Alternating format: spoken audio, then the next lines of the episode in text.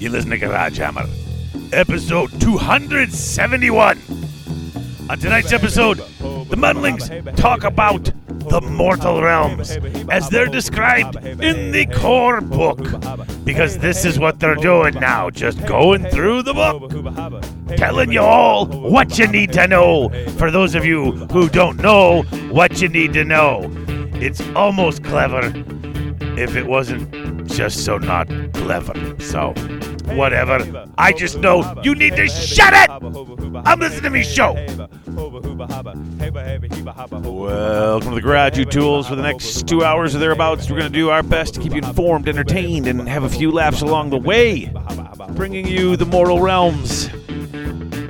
I'm David Whitek, and uh, so hey, here I am, here with Lindsay, uh, as I always am, uh, to open the show here for you.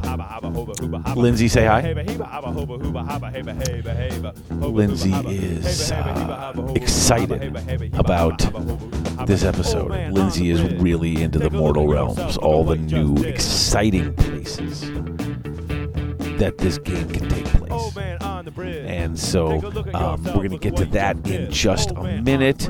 But first, I want to thank all of our sponsors. The Garage Hammer sponsors Chaos Orc Superstore, Chaos Orc Superstore, Chaos Orc Superstore, Six Squared Studios for all your basing and MDF and token and 3D printing needs. And of course, Grognard Games in Roselle, Illinois, because there's always something happening at Grognard's.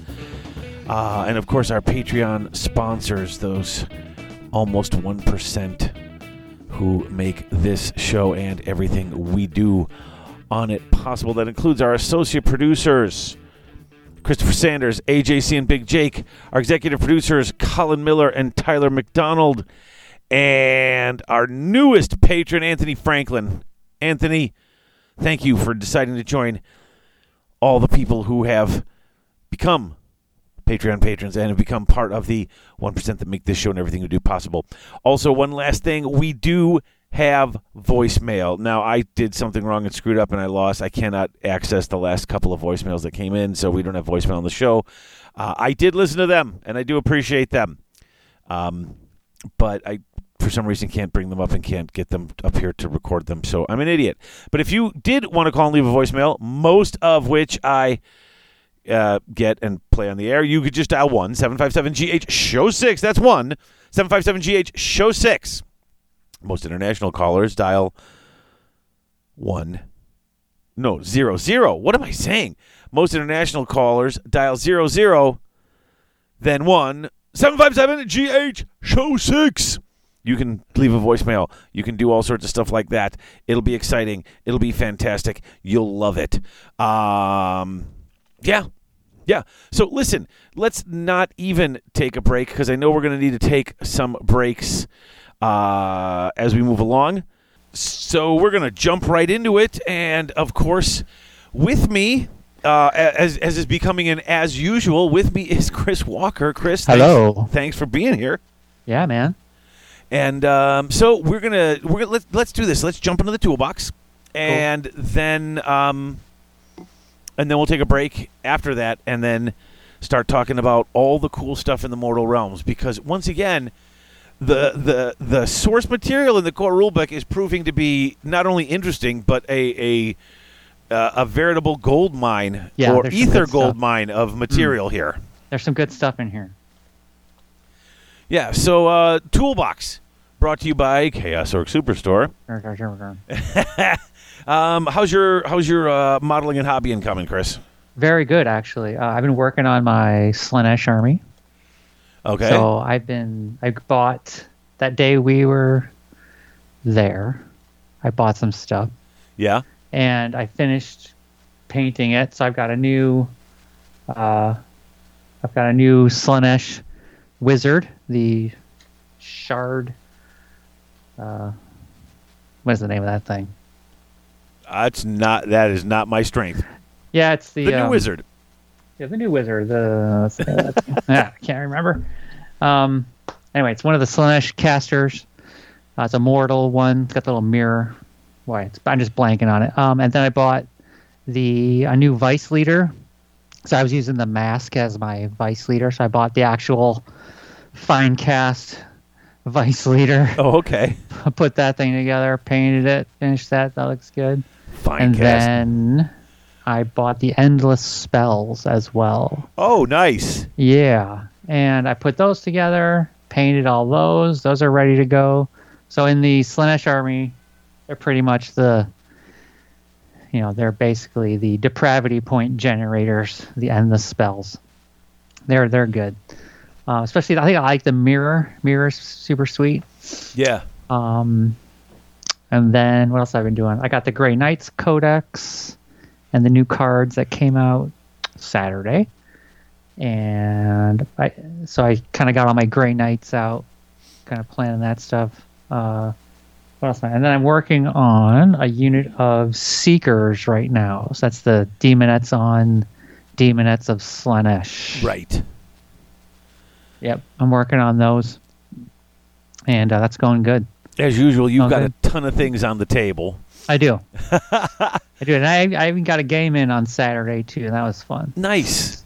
Yeah, so I, I, played uh, my friend Mike. Yeah, go ahead. I would say for, for my for my hobbying, I did I did a little more building. Mhm. In fact, I'm pretty excited. Um, I've got all of the Lumineth stuff that I bought or that people sent me built, put together. I've got a lot of the individual little models I got built. Like I wasn't going to build like some of the like I got like some of the Grombrindals and those guys from the, you know, that come out annually.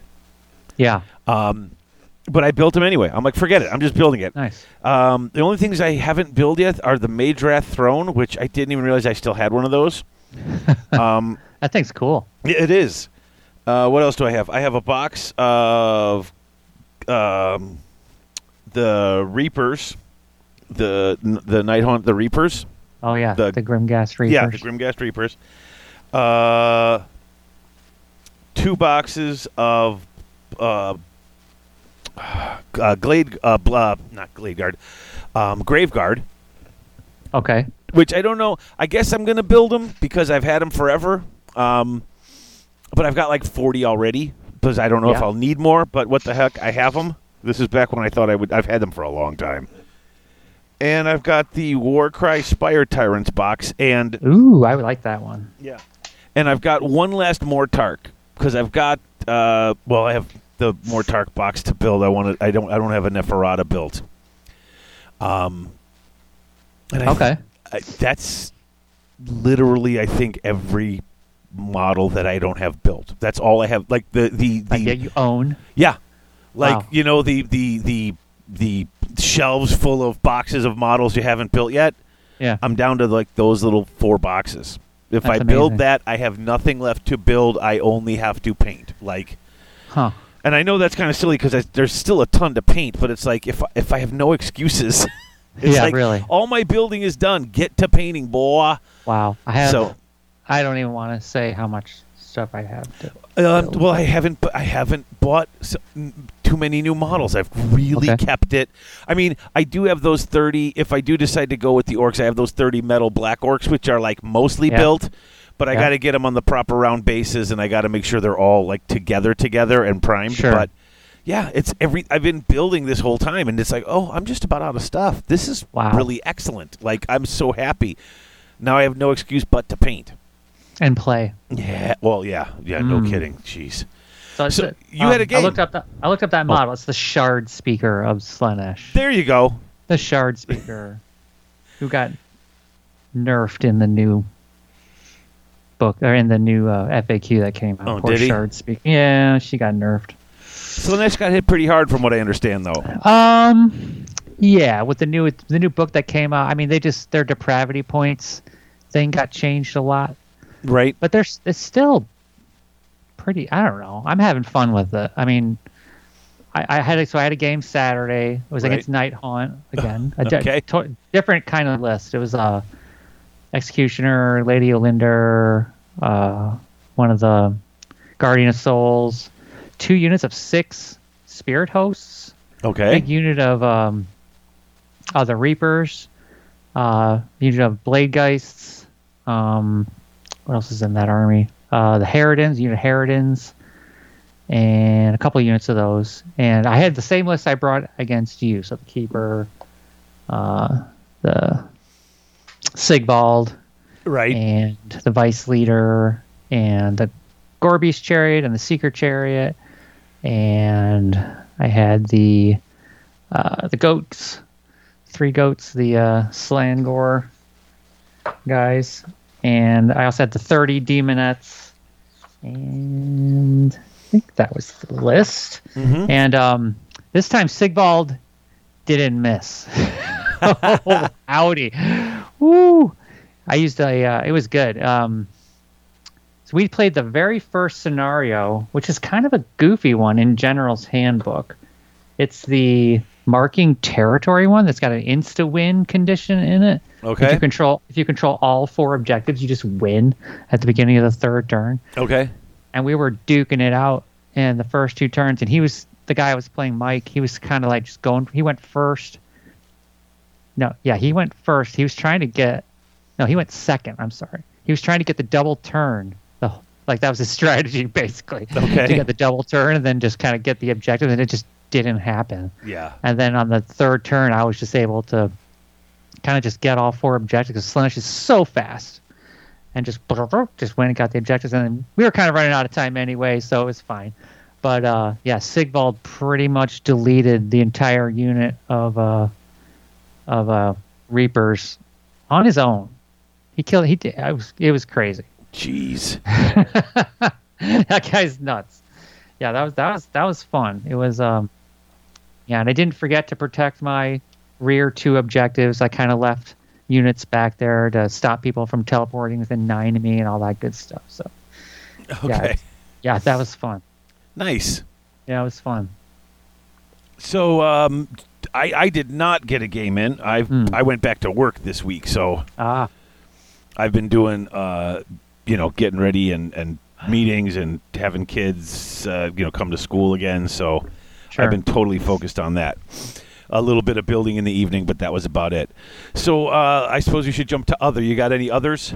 Um, other, other, other. I've been eh, not really, honestly. I've just been, I've been doing some projects, you know, just uh like home improvement projects for little stuff like that, and uh kind of playing Heroes of the Storm a little bit. That's about it. Yeah. Yeah, How you like Oh, yeah. Heroes of the Storm? I like that game. Yeah, it's fun. I'm I'm hearing good things about it. I haven't had a chance to play it. Yeah, that's uh that's Blizzard's MOBA. Right. That's a yeah, that's a good one. So, whoops, just dropped something there. Um, so for my other, I do have one thing I did, and the Patreon patrons already know about this, and and some people on the Facebook page do, but I am making the. I guess I guess I'll call it the official, real announcement-y type thing now. Um, so, you know, my wife uh, Heather, she has a couple of like you know podcasts and things that she's a patron of, and she's always been like, you know, you should do something special for your patrons. I'm like, well, we have like little things, and she's like, yeah, but you should put some content for them. And uh, months back, I went and I pulled the Patreon patrons. I'm like, you know, would you want me to put maybe the Garage Gamers here first so that you guys can hear them first? It's something. That, they're like, nah, put it's Garage Gamer. Put it out on the regular feed. Let's let everybody hear it. You know, we, we're you Mhm. know now especially the past year, everybody needs all the entertainment they can get. And so, and I told my wife, I said, you know, I always said that I would nothing Garage Hammer related would ever be behind any sort of like a paywall or anything like that. Like if you want to Mhm. donate, you can, but Garage Hammer is always free. And she's like, I get that, but you should do something. And I said, well, help me figure out something then because I don't know what to do. And uh, she came up with this idea. She goes, you know, why don't you do something uh, for them that has absolutely nothing to do with gaming at all? Okay. Um, she's like, you know, this is just stuff that, like, she's like, I hear you recording that show and I hear you talking with your friends. I know you guys do stuff other than just play Warhammer. Definitely. and I'm like, okay. So, um, you know, we were thinking about it, and then she was like, why, you know, and she, and she, it was weird because she wanted to do this with me. Yes, that's right. She is the co host on this thing that I started doing. Uh, on the Patreon page. It's called Garage World. Um, we are actually going to be recording the second episode. We're going to put that up instead of on the Patreon page. We're going to put that into the regular feed, like in between episodes, like probably in the next couple of weeks, How just to cool. give people a taste of it. Basically, what it is is it's the other section of this show, just expanded. Like that's just geek stuff that my wife and I like to do.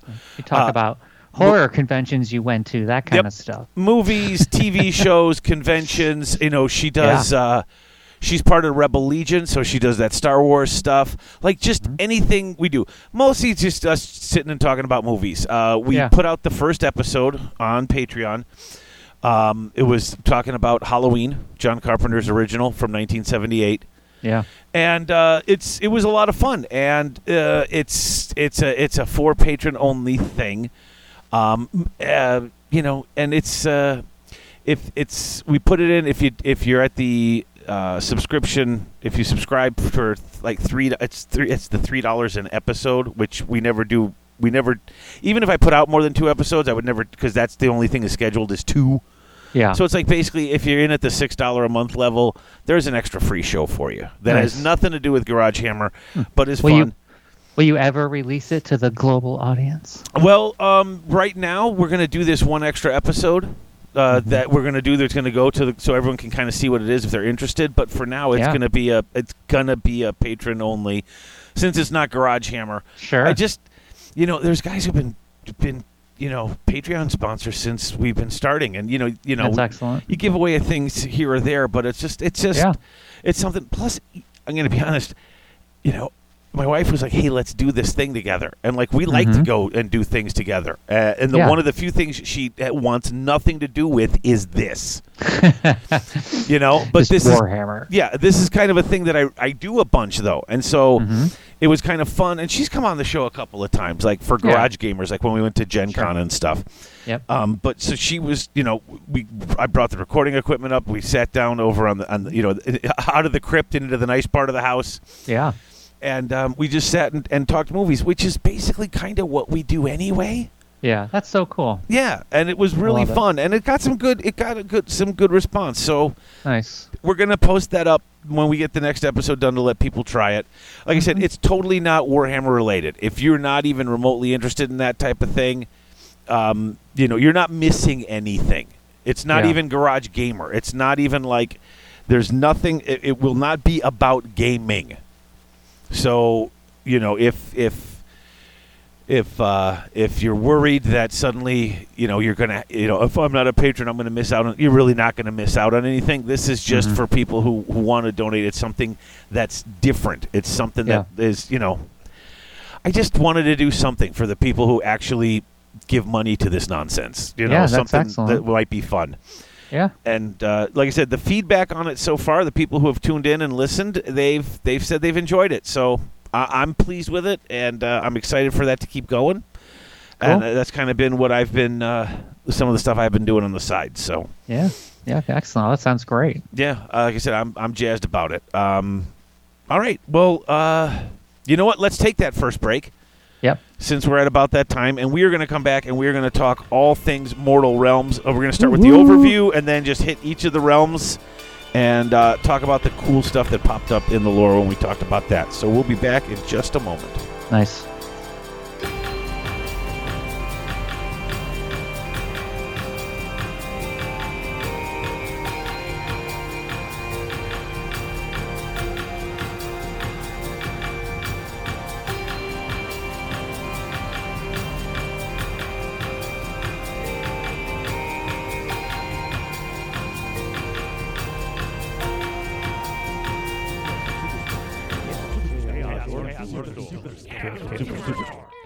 Folks. Chaos Orc Superstore, your one stop shop for all your hobby gaming needs. They've not only got current and classic GW releases, Chessex Dice, and Vallejo paints, but now they're also carrying Mantic, Infinity, Flames of War, Privateer Press, Soda Pop, Dark Age, and other assorted board and miniature based games. They usually ship within 24 hours, and the model in the picture is the model they ship to you because at Chaos Orc Superstore, what you see is what you get. Chaos Orc Superstore.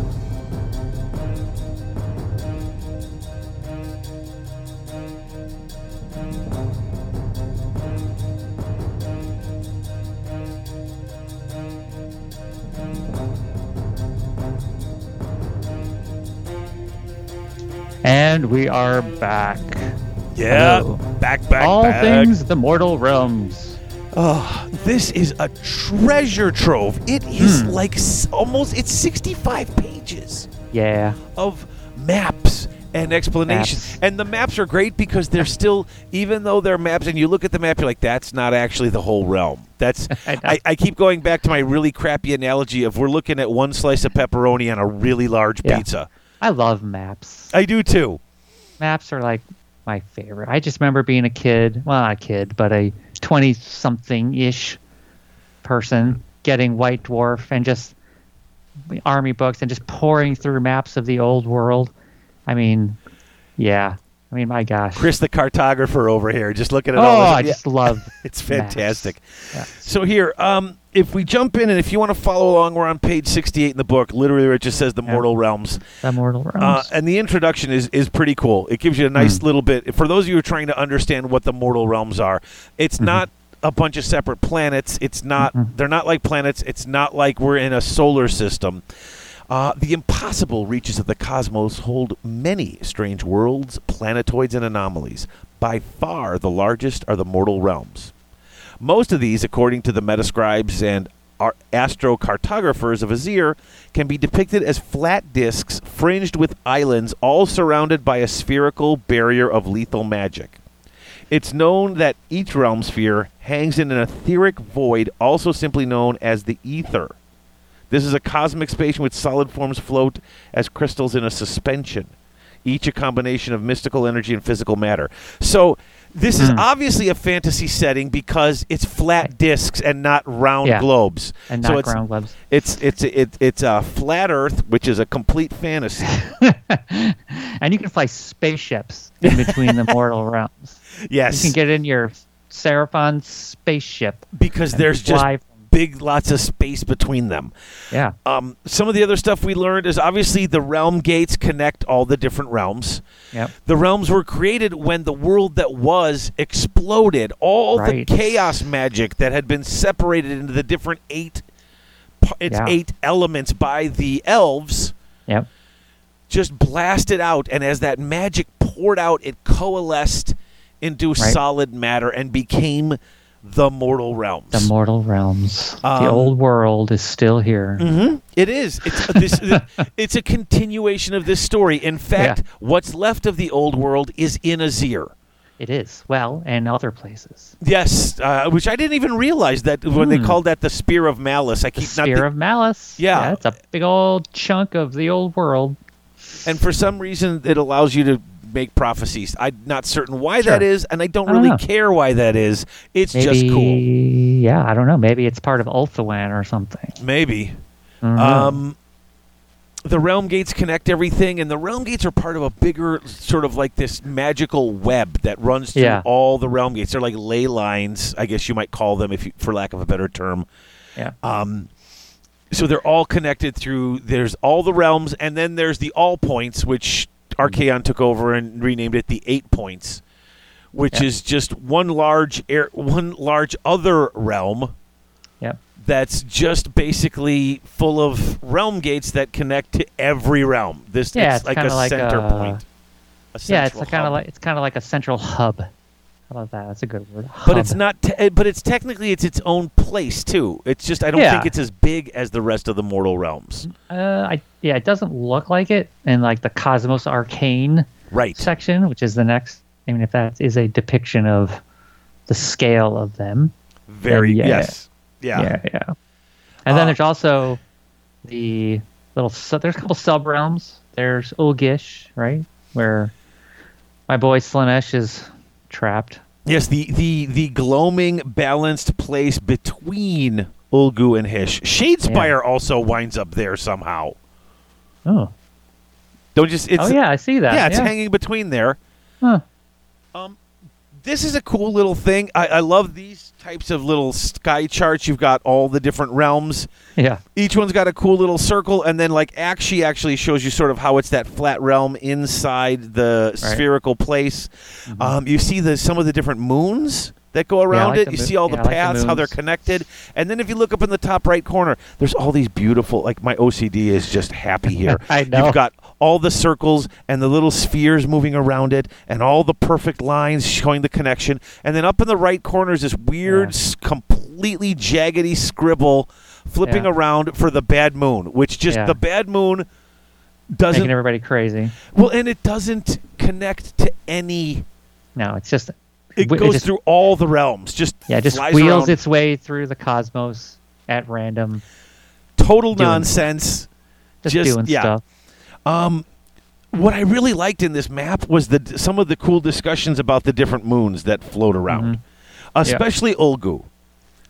Ulgu, I think, is like my favorite realm only because we know the least about this one, and there's so much Mhm. neat stuff that they keep hinting at. I mean, the section of Ulgu is so full of little Hints. plot, little hints and plot points. Like, my gosh, when are they going to reveal this stuff? Well, and Ulgu's got four moons, 4 Mm-hmm. black moons that float around.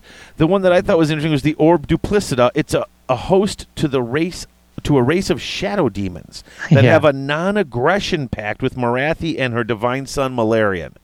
Yeah, they just dropped that in there. A whole new race of shadow demons. Yeah, sure. There's a race of sh- yeah, uh, they, they live on this moon. Uh, uh, what? Um, I like how they talk about Hysh's moons that uh, they get brighter and then they get less bright as they move on. And when they get less Yeah. bright, it's it's believed that they actually just become, i you know, it, they they they become incorporeal. Yeah, Like they just they, they, when they're really bright is when they're solid and, and real, and when they fade out, that's when they're just they they lose their. It's like wait, what? What? yeah, and like the names of them kind of harken back to like some of the old elf names, you know, Of course, yeah. which is I- which I kind of like. I kind of like that. No, this is a really cool. So you get the this is where they came from. This is what the entire and it does. They seem to be like eight of them, all sort of spinning around the all points. Yeah. Um, but with Ulgu and Hysh sort of spinning around themselves too. So it's like there's the big circle, but then Ulgu and Hysh have their little where they wrote they spin around each Yeah, other. they spin as, around each other. as they go through this other portion. It's it's a very cool setup. Yeah, and like Hysh, Hysh is basically the sun It's yeah, it's the source other of light realms. for a lot of yeah, the for realms. the other realms. Yeah, and Ulgu when it goes through is where it, and when it gets dark. it's dark. Yep, super cool. Um, I mean, we could talk about this page for an hour. yes, but but but let's not. There's a I mean because there's so much. A there's so much to cover, and B, folks, this is okay. You can go pick up the General's Handbook, and it's got all the rules in it and all the stuff you're going to need to play the game. It's got the rules section. Yeah, one of the reasons we're covering this is because I always buy this book, and I mean, mo- Yeah. I know so many people buy the book, and you look through the the pictures of all the the the, the models, and then you go to the rules section, yeah, which is great, but the core rules are really just the. I mean, there's such a. They don't start until like page two forty five yeah. and that's and that covers everything all the different matched play narrative play Yeah, open play, narrative uh, play, all yep, the uh, pictures, the core rules, and that's like only the last hundred some pages of the book. The Right. first two hundred and fifty almost pages of the book Is is lore. and you, and we all skip it because the only lore I care about. I mean, I already know what my army does, and I'm going to buy their core bo- their army book, and I'll read the lore there for them. yeah. but, I ain't skipping nothing in this book. This no, is, there's so much. Mhm. So we get Yeah, to the Did you see Blight City in there? yeah. Oh, oh my, those are my guys. The Skaven. Yep, and it's just wedged in the cracks of reality. Cracks of reality. is the Skaven capital, Capital Blight City. City. And I love that where are the Skaven? They're wedged in the crack because they're just Yeah. they're just they love the poop. Yep. So then we get there's an example. It starts off with an example, and they use Aqshy as the example, which is Yeah. which it's fun because Aqshy has become sort of like the the generic, the go to, the the poster Mhm. boy realm, only because that's where when we first started playing Age of Sigmar.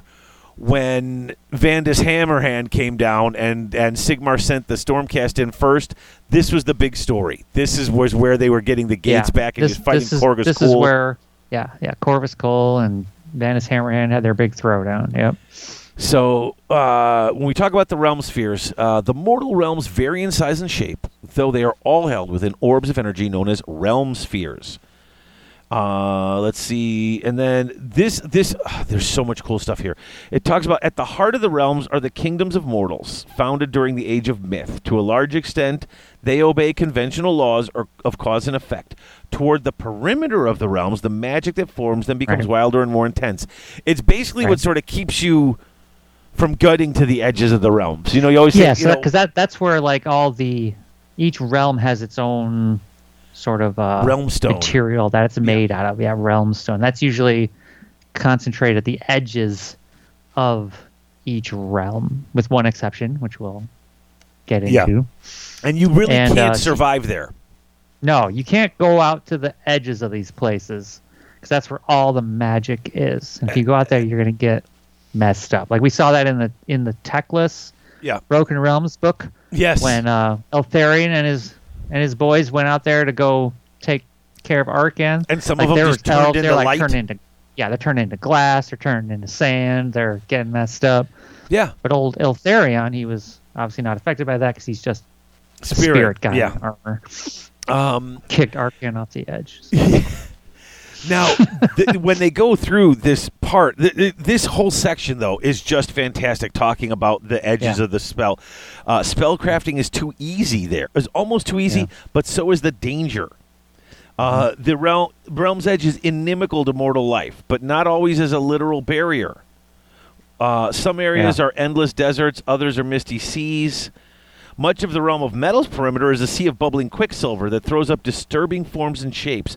Those who approach it may find themselves dissolving like molten slag, turning into a creaking clockwork golem, or Hmm. collapsing in a pile of useless coins, each minted with their screaming likeness on both sides. yeah, nice, right? Fantastic. Oh, It's like a Doctor Who kind of thing, oh, I know.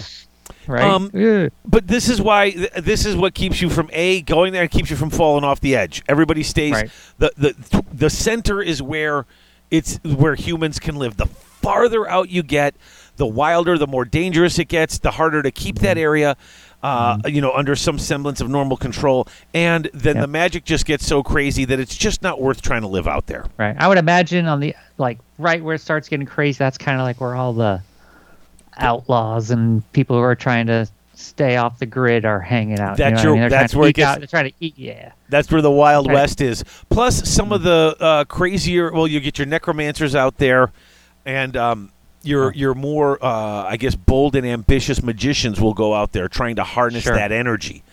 Yeah. Oh, they're just- trying to harness those endless spells or spell hunter people going out there trying to harness that stuff and yeah. Right. And then I got they throw in the realm of chaos right at the end of this. It's like whoa.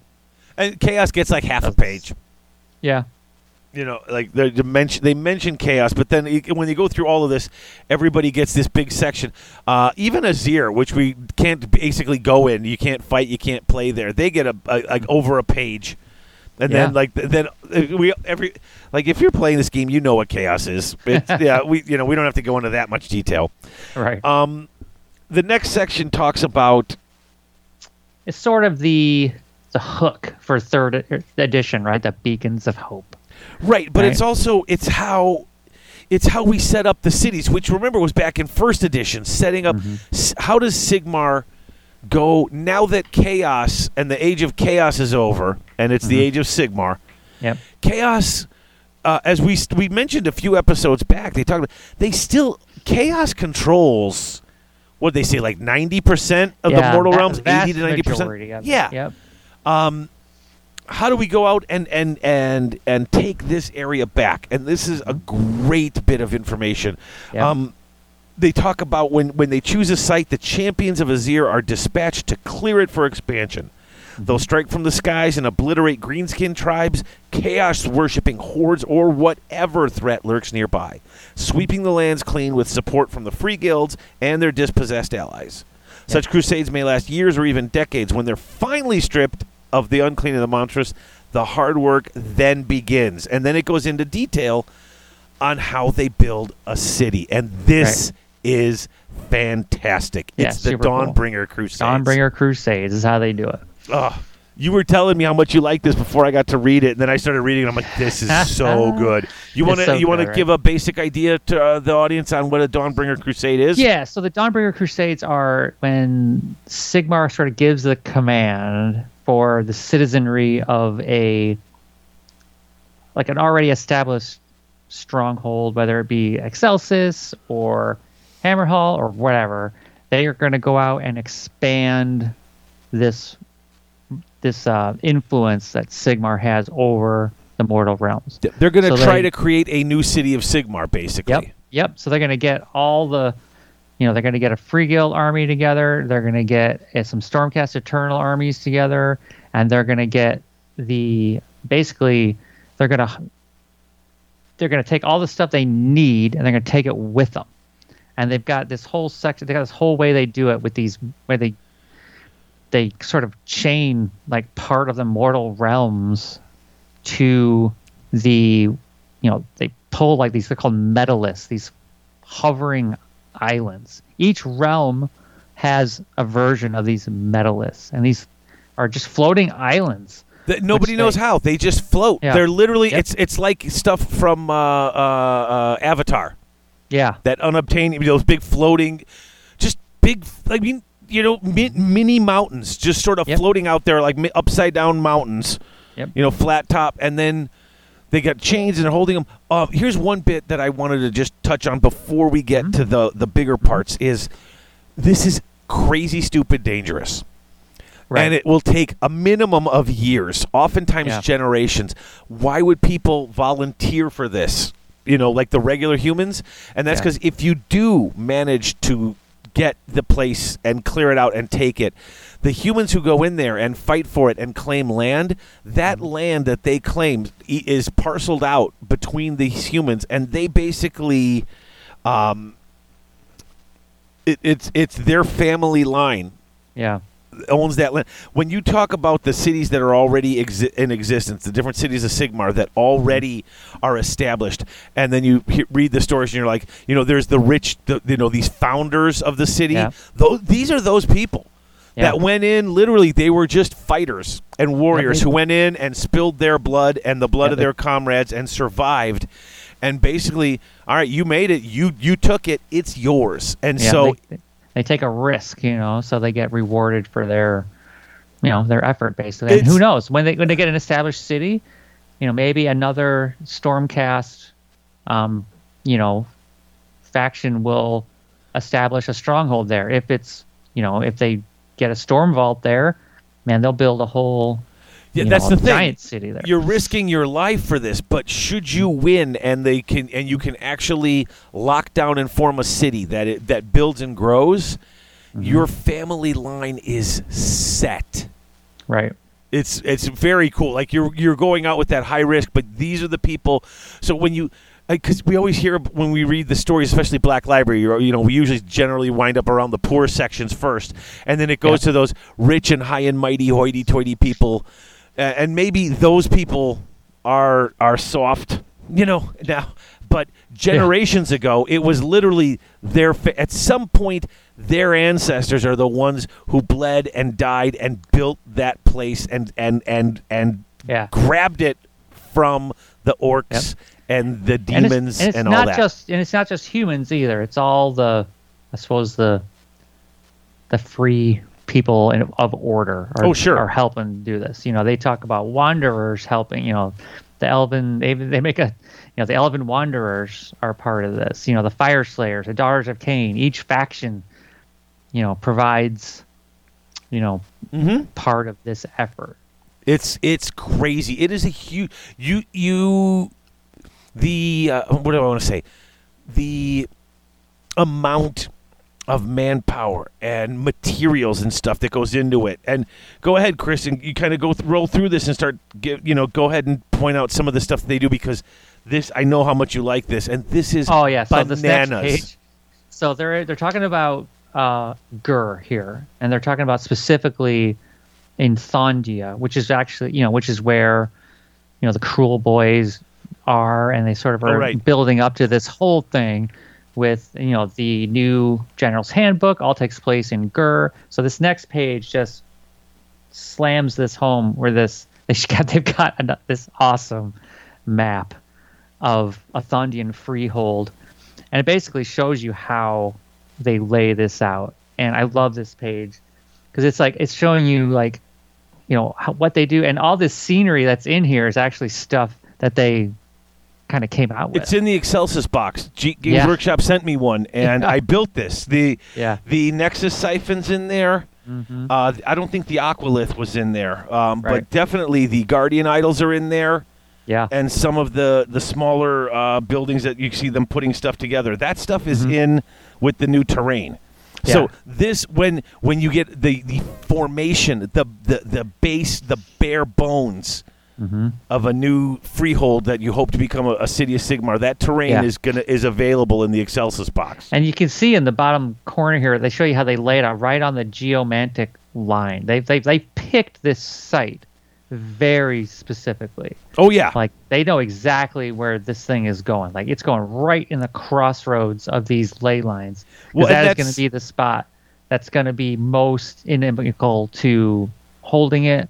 As long as they can, it's going to provide magical protection, you know, for them. and more often than not, there's a realm gate attached Yep. to that that sort of a spot. In fact, if you go, if we kind of cover some of that stuff that talks about the crusade, some of the stuff that goes through, um, you got those metaliths you talked about these these these hovering islands Yeah.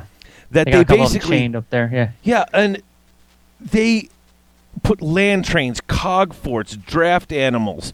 Mali- Mm-hmm. They put all. It's it's crazy. They've got this big floating island, which then they chain up and they're taking out with all these you know hundreds, if not thousands, of men and beasts dragging this thing out. Right. Mm-hmm. So first to march out are the are the are the the you know the um, I'm sorry the. Uh, Goodness, why am I stuttering so much? The Stormcast Eternals. Yeah. So you get your Stormcast run out, and then these guys are pulling this metal, and it, it- they're already like they have it's prefabbed. They've got most of the stuff that they're going to need is on the metalith. So they Yeah, go in the there. Yep. and then they fight, and they get all these spots, and then the thing that I think is great is once they get that first area and they got that nexus siphon going then they unload bi- full-on buildings from the metalith and they just put it uh, on and especially if there's an older civilization they're building on they'll try to put Yeah. those buildings by these other ruins so they can start cannibalizing the old stuff to keep Sure. working but then the metaliths themselves they do spells or they put on chains and they just pull them down or do stuff to, to, to negate its ability to float and it just Yeah. slowly drops down and just crunches into the ground and becomes its own bit of fortress they're bringing Yeah. all of this stuff pre-made ready to go the dwarves or the Duardin are setting stuff up they actually Yeah, have some of this stuff on rollers so when the city when that when that's defended they can just put it on tracks and move everything forward like fight for Mm-hmm. The the- next area the- and drop it the dispossessed i feel like they are a crucial like link in all of this. Like i mean they don't even they, they, they don't get much love in you know like as far as war scrolls nope. and that kind of thing. But they are a huge part of the lore of the mortal realms it's kind of dispossessed. Yeah, it's one of my biggest hopes for Mhm. this this edition is to maybe get a more unified sense of who the Duardin are, not Yeah. just the Realm Lords and the Yeah. Fyreslayers, but who are Yeah. the ones who are just your Yep. sort of Right. classic Duardin. Yeah, I mean they've got Grungni. He's back. I mean he is lined up and he is ready to lead his people, Yeah, and they just need to, you know, put the other foot forward now and show us what these High Kings are up to and what their plans are.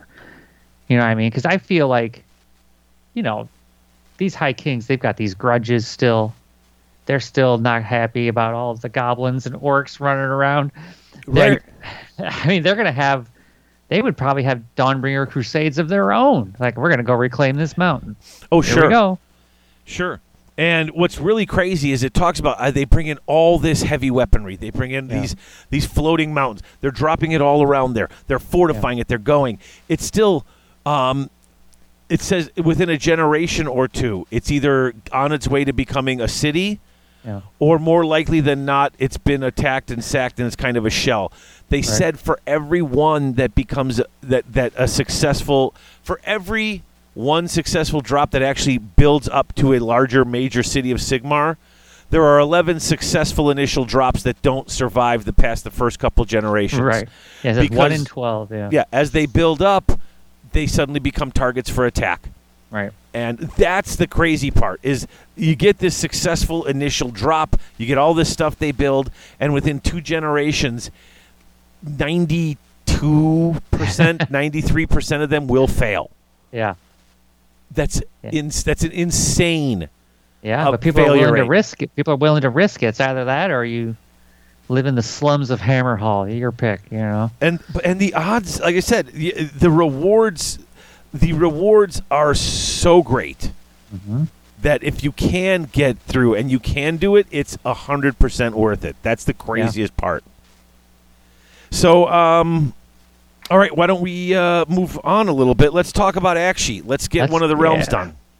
Yep. This was my this was the first exposure I had to the Mortal Realms reading some of the initial stuff was actually this is kind of where they led off. Yeah, this is And- everybody's first mortal realm. Yeah, so I was kind of like I was I'll say skeptical, you know, when I first started reading this.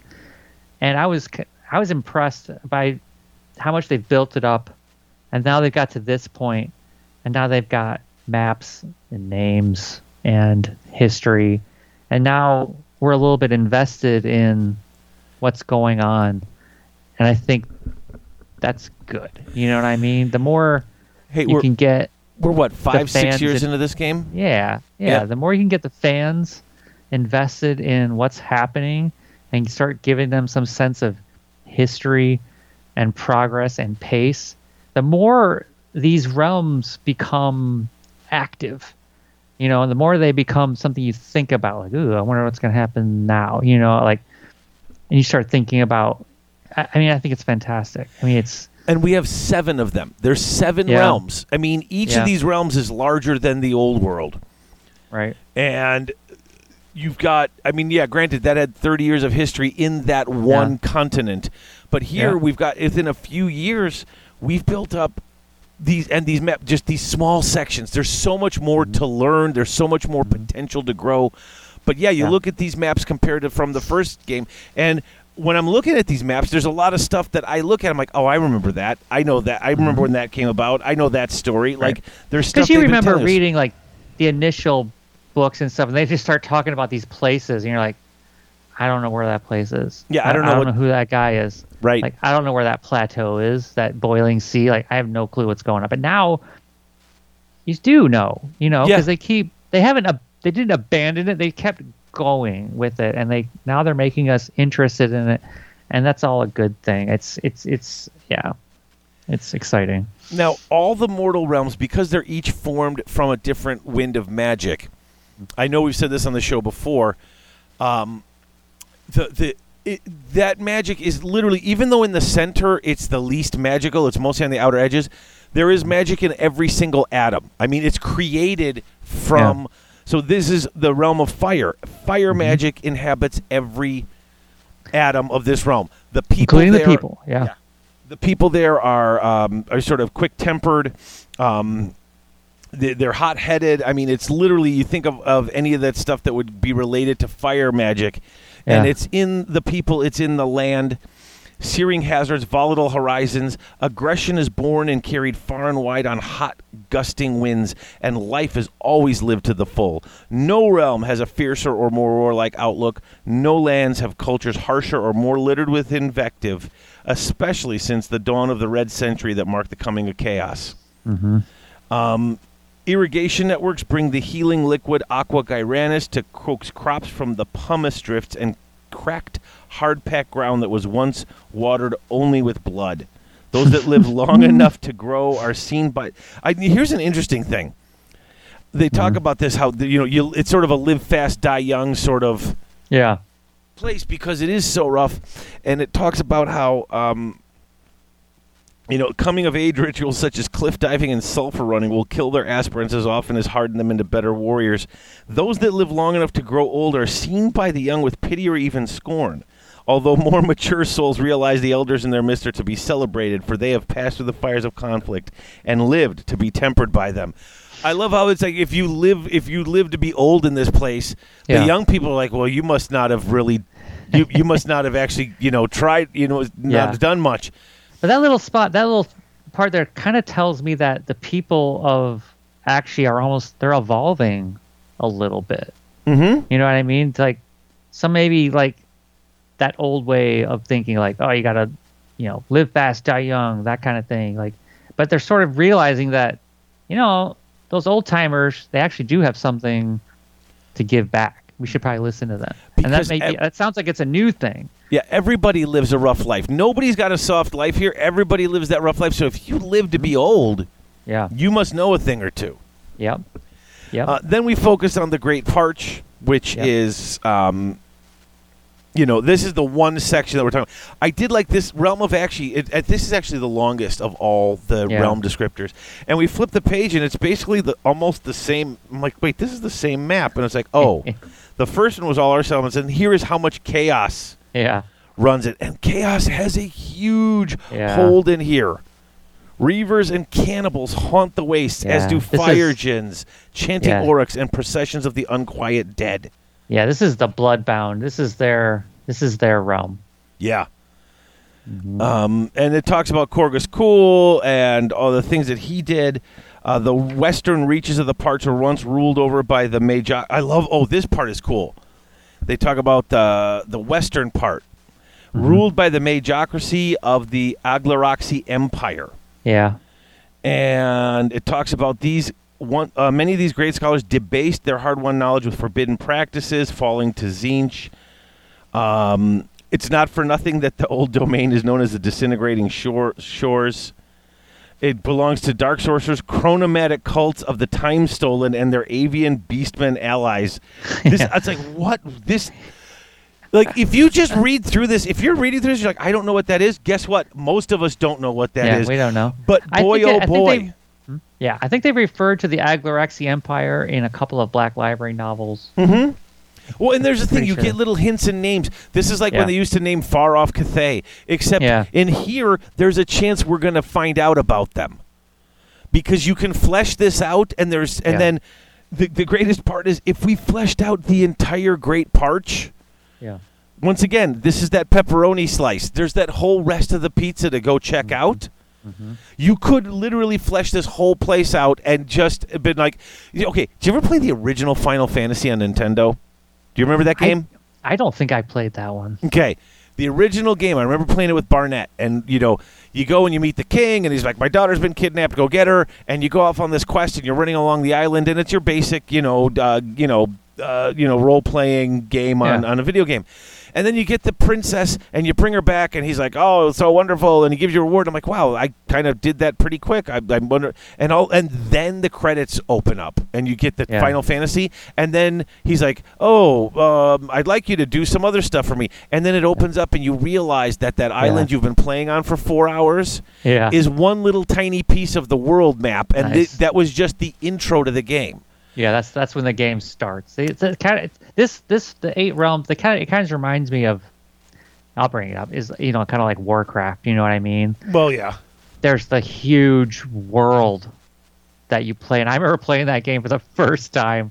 I'm like running around as a little night elf doing my thing, Uh-huh. and then I realized actually how big this game was. I'm like, oh no. Right. I think it's gonna take me forever to go all these places. Well, and I that's feel the that's thing. where we're getting now. Well, you could, like I said, the parch. I mean, you look at everything we've learned in the last six years, and it's like these places are really far away. There's all Yeah. this stuff we haven't even explored in between it. And if we do, if we do go to the these these these mages, and we go to all these places, and we explore all of it, and it takes us the next five or six years to explore it all, then it zooms back and says, okay, you have now fully explored, you know, two percent or three percent of this realm. Oh, Right. wh- what? Yeah. It's. I mean, this is this is why I enjoy this so much because it's like, oh, there's so much cool stuff, and if you and if you don't like, like, if this realm doesn't excite you, there's six others you Mm-hmm. Yeah, can play yeah. in Yeah. because Yeah, you can't pick- play pick in Azyr. Right. Right. right. Uh, like they, I was like, have, have you ever looked at have you looked at like the uh, the role playing game for? I've, I've looked at it, but I, I haven't really delved into it really deeply. I mean, it's kind of like this. You know what I mean? It's like, where do you, where do you want to be? You Mhm. know, and it, it's like, pick, yeah, it's, it's amazing. It's fantastic. Once again, if you're into the lore, it's great. Mhm. Um, they talk about more about the Great Parch. They talk about um, how Sigmar grabs it. They talk about Capillaria. Mhm. Um, there's a whole bunch of really great information on the Crusades and what they're doing. Um, I love how you get some some credit to the Duardin. Perhaps the most the city's Yeah. most underappreciated weapon is its detachments of Duardin combat engineers. Yeah. They are specialists at the Ironweld Arsenal and can fortify a position from field to fortress, as the expression Yeah. goes, before the enemy can even arrange for battle. It's like, Yeah. oh, yep, Right. Yep. And then, and then, this is what I used to love about dwarves. They get in there and they get so much artillery that they are pummeling the foe so ferociously they have to charge into the Sigmarite spears. So this Yeah. is this is the old when I used to play dwarves. This was the strategy. Oh, yeah. We're across the Well, board. I'm just going to pound on you with artillery until you have to run forward. I'm going to stand here with my shields and my and my good armor and my hammer and just by the time you run the Yeah. gambit and have gotten shelled. Now you're going to hit that you're going to break against the wall of armor. Right. It's oh Yeah, my, oh.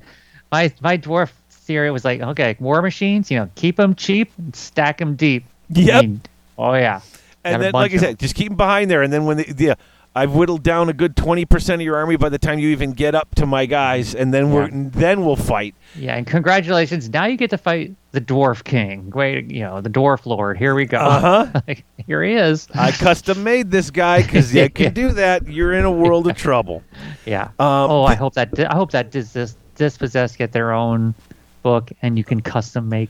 Would that be Rude. wonderful or not? Oh. It would be the great. I mean, they dropped that little bit of stuff when they in the last edition when they're like, "Oh, here's how to make your own heroes," Uh-huh. and I'm like, "Oh, Yeah. That made me just remember that was that was And how many? Think how many hours of your life have you spent I- I designing honestly- dwarf lords? don't want to think about that. You know, I know we talked about this before, but sitting round making a new dwarf lord Oh, when I could be teaching my kids to read. Like it's like just not like it's ignoring Yeah. family. What are you doing? yeah, I, yeah. Come on, I gotta, I gotta find a way to fit these five points and still get this this piece of armor together.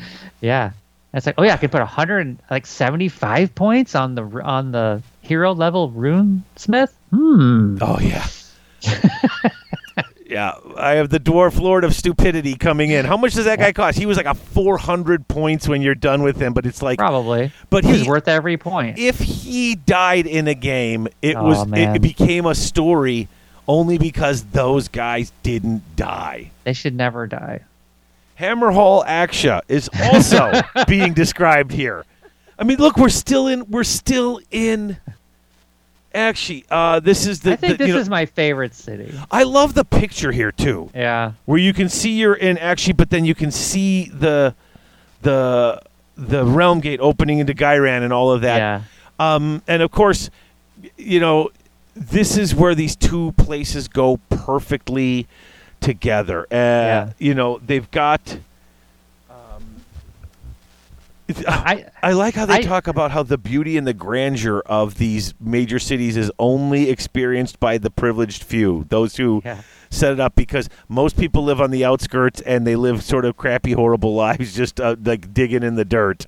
Yeah, they live in the drudges. Mm-hmm.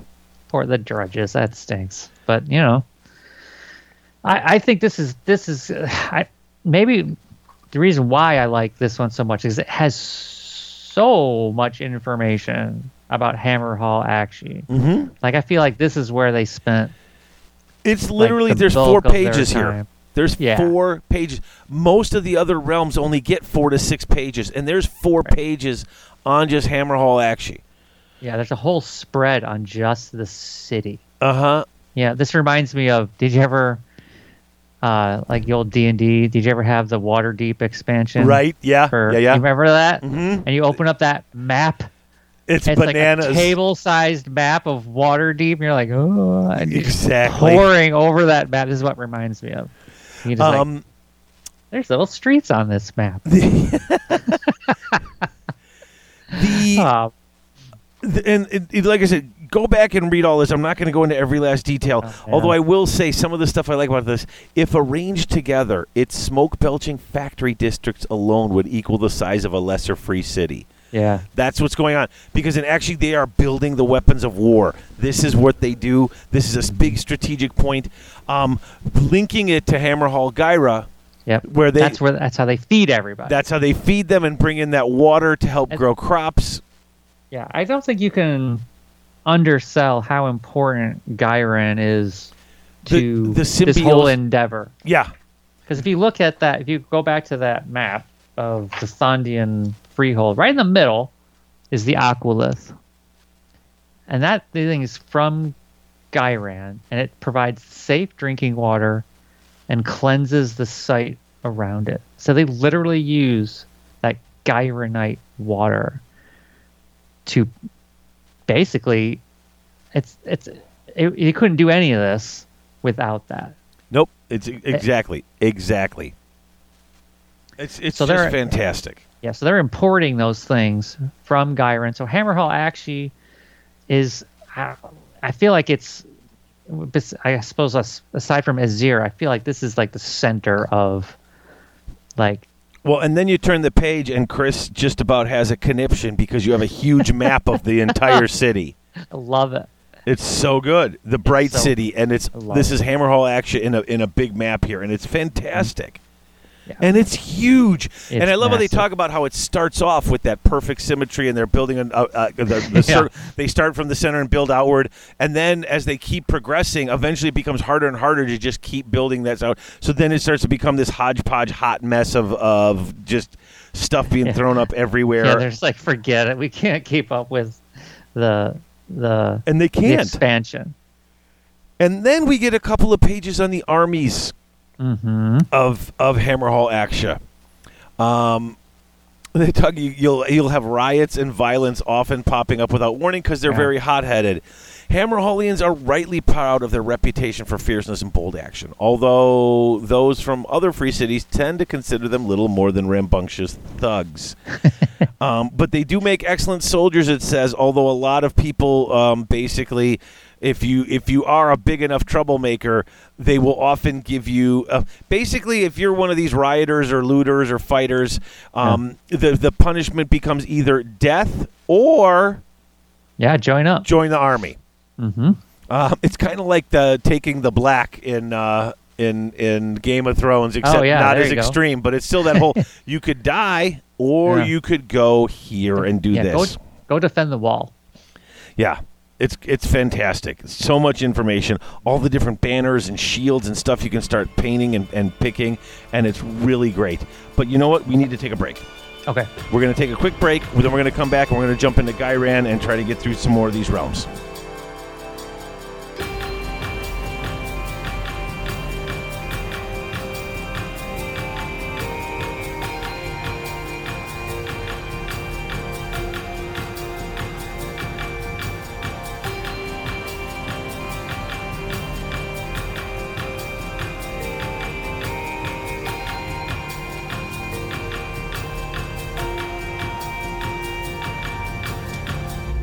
Are you finally looking to start your rebasing project? Six Squared Studios. Are you looking for some new and interesting resin terrain? Six Squared Studios. Are you looking for some fancy acrylic counters to keep track of wounds or maybe some other statistical anomalies? Six Squared Studios. Maybe you need a new rack for your paints? Six? Squared Studios. Well, then look no further. What you need is Six Squared Studios. They ship worldwide with domestic shipping for both the U.S. and Canada. Six Squared Studios.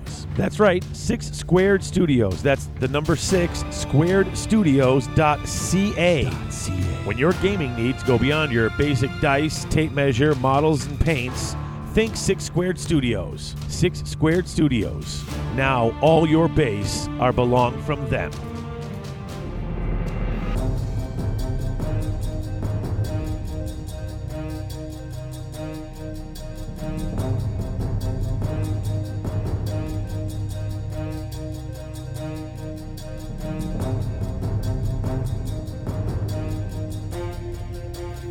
We are back. We're back with Ghyran, the Realm of Life, which is the great next one to do because it's the sister place to the Realm of Fire. Heck yeah. Once again, beautiful maps. Uh, What about Ghyran? A riot of color on a swath of green. The landscape was a joy to behold. Even the insects that teemed in every jungle and copse were jewel like and beautiful. The richly scented air seemed to pulse and throb with glorious life force, and the many seasons of the realm not only spring, summer, autumn, and winter, but also the burgeoning, the reaping, the secret remorse, the great lack, and up to a dozen more. So I, they have 20 seasons. Yeah.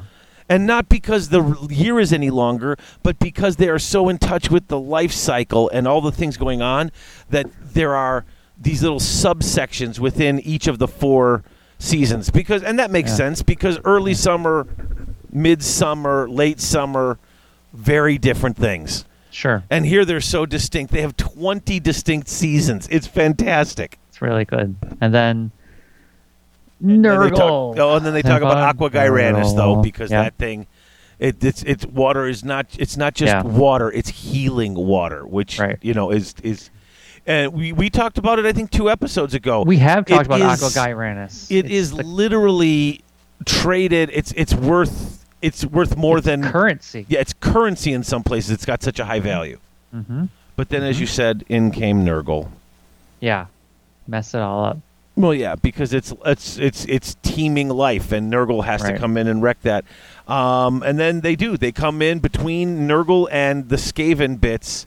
Um, they, it drives back most of the Sylvaneth, and Alarielle Yeah. falls into a funk and falls into her winter mode.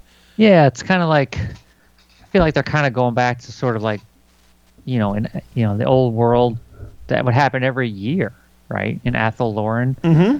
like Orion would fade and he'd die. Well, if if the se- if you're so attuned to the seasons, then yes, during the winter months, things would Yeah. have to. It's that life cycle, that death and rebirth.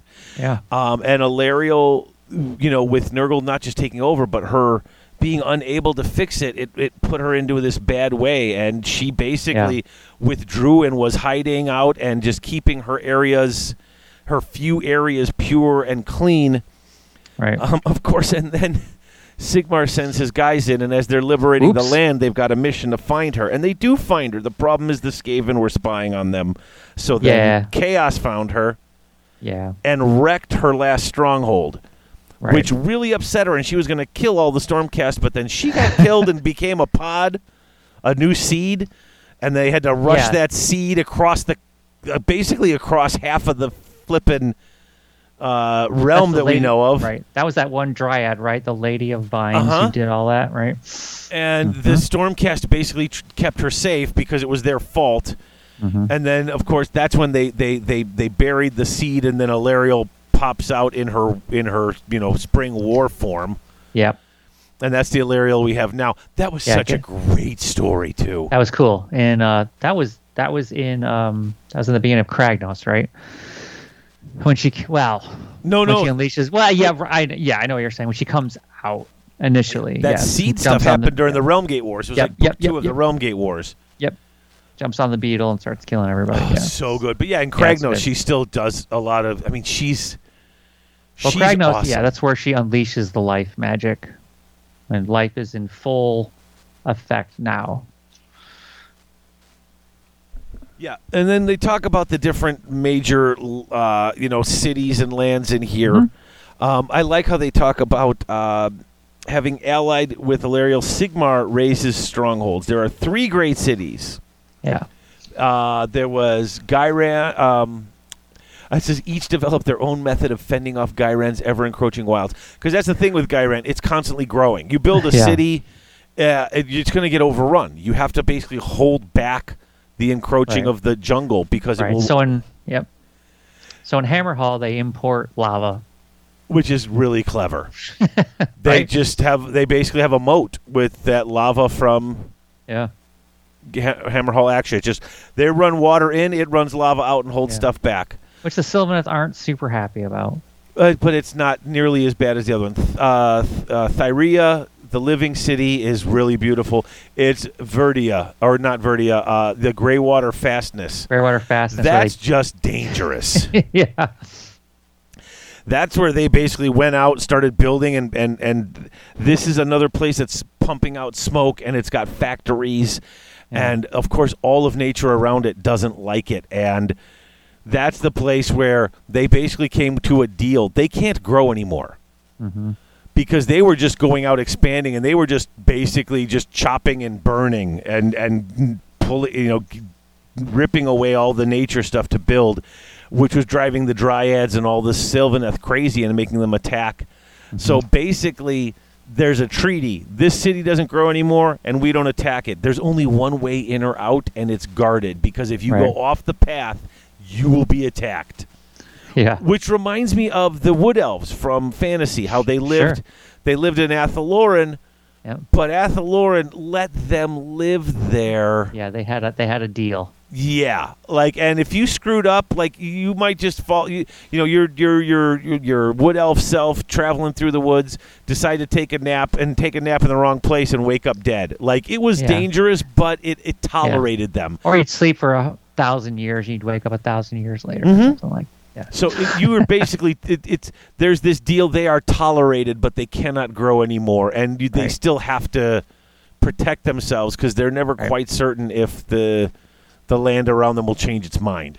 And I suppose the opposite of that would be the living city, which is literally a city made from trees, for lack of a better word. You know, it's nature. that reminds me a lot of that reminds me of Lothlorien from Lord of the Rings, like where Yeah. where you know when they get there and they meet up with uh, Galadriel. Galadriel. Yeah, that sort of that sort of thing. That's how I picture it. Mm-hmm. And then I've got one more big one is the Phoenicium, which yes. is where the Phoenix Temple is, Mhm. which is kind of cool. Right, and that's a that's a that's another beautiful realm. Um, isn't that the They city talk- with the amber, or is that not? Am I got thinking of the wrong city? Uh, the Phoenician. They talk about it in the Cities of Sigmar book. I could grab it. Right. No, I mean we don't have to go. We've got so much Okay. tell. We don't need to go You're grab right. another one. um, there's another couple pages all about Hammerhal Ghyra, Yeah, I, and so good. I love how they they don't like they still don't know why they're talking about the um, the the they have the aqualiths which are the floating they're like the megaliths from Aqshy and they're like even the city's green priests have not entirely solved the mystery of what keeps them floating they don't know Yeah. why so yeah, where's just- all that? Where's all that water coming from? We don't know. all they know is if they mess with it too much sometimes some have crashed so you don't want to play with it um, this is a really super cool idea. Uh, they talk about the the, uh, the the this area where Ghyran's got these fires going from like their volcan volcanic areas and stuff, Mhm. um, and then where they meet the springs of Aqua Ghyranis that bubble up from below the Cortian range, lava flows send up a great cloud of enchanted steam. So Aqua Ghyranis is a healing water.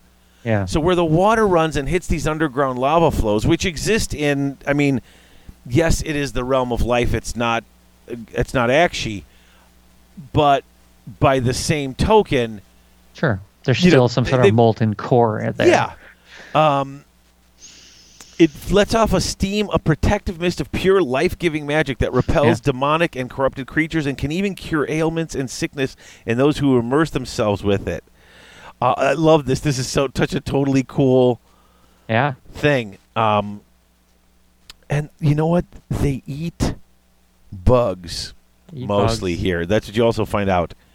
Yeah, they eat bugs and they ride to war on like Giant like bugs. giant bugs and snails and stuff. Like No- really? Not only do bugs and grubs provide the city's main source of food, but larger species of insect native to Verdia are harnessed as beasts of burden and even war mounts. Yeah. The famed shell riders of the 68th Velt like, have what? employed rock crusher scarabs to great effect in their mass cavalry charges. Yeah. I literally have that written. What? And then just question marks and exclamation points after. it. I'm like, I "Dude, know. what? Uh, how come I don't have? We don't have any of those models. I don't, I don't know. That's fantastic. I you know, you love get, this. Could someone convert like a model for that and then use them as like you know, like you know the like the big cavalry for Oh. cities of Sigmar. You know the Uh, that is such a cool thing. Like uh, that, is, I reading that. Like this is why I'm reading this stuff to get Yeah. these little bits that they drop, and then you know if it, it, you never, it'll show up in a book. It'll show up in a Black Library book. It'll show up in a bit of lore in their next in their next battle tome. You'll get a you'll get a model for it or something. You'll be like, I remember reading about that. It's just Yeah. these little blurbs, and if you don't, this is still like you just said, you know, hey, who's going to build do some conversions so that the Right. model for this has looks like these things? Yeah. Who's going to come up with these ideas? Who's going to make this part of their thing? There's Right. there's so much information to mine for your own way to play in here. yeah, you could just proxy them as demigryphs and Mhm. have a have a good time. Yeah. Uh, now we're into the realm of beasts. Yes. Um, Ghur has a This run- was this was my least favorite realm initially, but now it, eh, might be my second or third favorite now, just because they've expanded it. You know, Again, a it's, lot. it's it's not just all big monsters running around and orcs and, and ogres. Right. Uh, it has a rugged splendor from one type of terrain to it moves from one type of terrain to another quite abruptly. The skies are rarely free of wielding gyre eagles or sallow vultures. In Ghur, a traveler might seek refuge in a cave one night and emerge the next morning to find the horizon has changed, the landmarks having slid slightly but discernibly out of position. This never stops being cool, by the way. Here, the mountains move in search of ice with which to armor its flanks, just as the open plains grind the mountain's edge to sharp gravel, the better to cut the feet of those who traverse it. The river conquers the hills, gradually carving them apart with the rocks it has ripped from the high peaks. The hills shiver free those forests that seek to take root upon them, and the forest stalks upon blood hungry tendrils in the night, seeking to sink questing root tips into the corpses of the fallen, the better to feast. The land itself is alive and Yeah. moving and killing. yeah. And that I love. In fact, if you look at the map, you have what is it? Uh, where Mawbright is, or Mawbite is. It literally looks like part of the the the. It looks like it, all along the seacoast. It looks like claws or jaws, Mm-hmm. which Yeah. is just it just, a it, it just literally looks like teeth. Yeah. And if you want to live in this realm, this in the Ghurish heartland, Thondia is sort of the place you want to be because it is the largest of the tectonic plates. Yeah. So, as we've talked about, if the land itself is moving around and attacking other parts of the land, yeah. this is the largest piece. It's sort of the alpha predator of geog. It's the geographical alpha predator. yeah. You're not gonna fall into a crack in the earth overnight. Yeah. I mean, how crazy is this, though? Yeah. It's kind of like you know you look up in the mountains and there's two like mountains fighting. You know, it's kind of like the. You know, it's kind of like the Lord of the Rings, the passive carriage wrestling, where Yeah. they're like, "Oh, look what's going on! Oh my God, there's mountains fighting." Yeah, I mean, and it's it's I mean, it's not like some old Max Fleischer cartoon, but you wake up in the morning and this mountain has moved over closer to that mountain, and part of that mountain is tumbling down, and it's like, Yeah. wait, what is happening? How is this Yeah. happening? Because the land, I mean, the land itself fights Mm-hmm. and consumes, and that's very cool. Yeah, it's excellent. So, my, I mean, there's a lot of cool stuff in here. My, I guess my favorite thing about this is Excelsis. Well, yeah, Excelsis has been around since that's the City of Secrets book. Yeah, I think it's so cool. It is very cool. Uh, the Spear of Malice, which I didn't realize when they said that was the Yeah. actual part of. So apparently, some part of the world that was came crashing in when it blew apart. Yeah, Um, as this realm was forming, Mhm. that piece came crashing into it, and so there's out in the water there is a huge. there's a picture of it. Yeah, and it's it's enormous. It's like a giant. I mean, some giant asteroid comes Yeah. crashing down, and it's it's it's it's bigger than a mountain. Yeah, Just what's in up the water spear? What's up with the spear of malice? I mean, like there is. Oh my God, there's got to be so much stuff going on with that. I mean, and yeah, and they go through, and there's veins of whatever material that allows them to do prophecies. And once again, this Yeah. is something that we've definitely talked about, uh, and we talked Yeah. about it in the uh, in the in the last couple of books because in Teclis and and those books, um, there was all the plans with the Slaanesh people coming through. Um, Mhm. Yeah, it was a big part of the Kragnos book. yeah, it was a big part of that. Plus, because Kragnos doesn't like any civilizations in his beautiful realm. Yeah, and this this is different than the actual realm stone that Ghur is made out of. So that's like the amber. Which is Uh, actually in the bones of larger beasts. Yeah. So the the the spear of malice is is literally part of the world that was, and Right. they and they shave part. They get little bits of it, the glimmerings, and they Mm-hmm. it gives them prophecies, which is just so interesting to me. Yeah, no, it's it's really it's a fantastic bit of information, and this is definitely something you should read if you want to know about more about the realm because this is where the, the, it's it's their main source of trade and stuff like that, and Yeah. they use it and they use it for everything. Like they'll Yeah. use the smaller bits just to know where the good fishing is. So like any Well- of any of the different trades will use it to their benefit if they're clever. Well, literally, the, the, the, the Excelsis wouldn't exist without the foreknowledge of like the enemy's actions. Like they, they couldn't survive because they would just Mhm. get annihilated. But they have forewarning of where the attacks are going to be, where they're going to come from, and they can defend against it. and that's part of being in the realm of beast. You're under constant attack. Yeah. And so Yeah. having that bit of foreknowledge, being able Yep. to figure stuff out, uh, it's yeah. it's so good. And yeah, and so and there's also a lot a big part of um, they call them the the reclaimed, right? mm-hmm. in Ghyran, these are or in Ghur, these are the people who survived the age of chaos. Yeah. Like, oh wow, like, like they're still around and they're part of the people that defend this land for Sigmar. I mean, they've got to be, you know, they they've got to be, you know, you know, fairly hardy people. Absolutely. Yeah. Absolutely. It's it's it's a cool realm. It's got a lot of and like I said, once again, there's a realm for everybody. Yeah.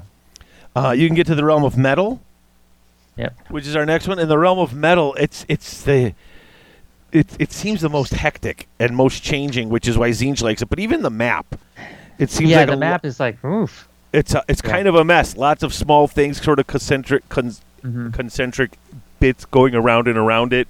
hmm Um, it's probably the strangest of all realms. It hangs in the etheric void as a collection of landscapes, ranging from the disc-like crucible of civilization at its heart to the hanging valleys that dot its outskirts. After drawing the mad, multifarious eyes of Tzeentch, the lands have changed, twisted, and mutated, and changed again. Yeah. It is his priority to warp the realm of metal into something more fitting to his own insane vision. Yeah. Um, so this is this is the realm where the Kharadron Overlords sort of got their start too, and that's based on because this is where Grimnir fought the uh, Vulcatrix. Vulcatrix, right, and died and turned into ether gold. Yeah, So this is yeah. This is and plus there's so many minerals here. This is where the dwarves were mining, and when the Age of Chaos came, they just took to the skies and stayed there. It's it's Mhm. this is an, another area that's rich and really interesting uh, source material for stories and for your Yeah. for your armies. yeah, they talk about the. so this is where the albeit one force to travel in armored steam caravans, armadas of skyships, or clockwork beasts of burden. Huh? Yes, they got robots. They got robots. Uh, Okay. with a mineral bounty in excess of all the other realms combined. Mm. Chamon was once the center of the realm-spanning trade empire. There, it's all it's the realm of metal. There's all the material. There's more material here than all the other realms, and that's why you've Yeah. got all the creators and all these people coming to this place. Um, I said you know, I like this part. Though much of it is metallic in nature, it does have verdant reaches and pure water in abundance, particularly in the sub-realms near the realm sphere's core. Um, and even the but even the trees and stuff have they seem to have a glinting iron sheen to them and stuff like that. Yeah. Uh, what else do you want to talk about from Chamon? I think it's kind of neat how they describe like how, like how do you pay for stuff in a realm that is just made out of gold? like Yeah. like what's what's valuable here? Like what are people trading? And they sort of bring it home like for regular folks. Like what like what do they do? Oh, they I mean they barter basically food, you know. Um like that kind of things that think that's that you know are are valuable here is not what is valuable in other realms. Right.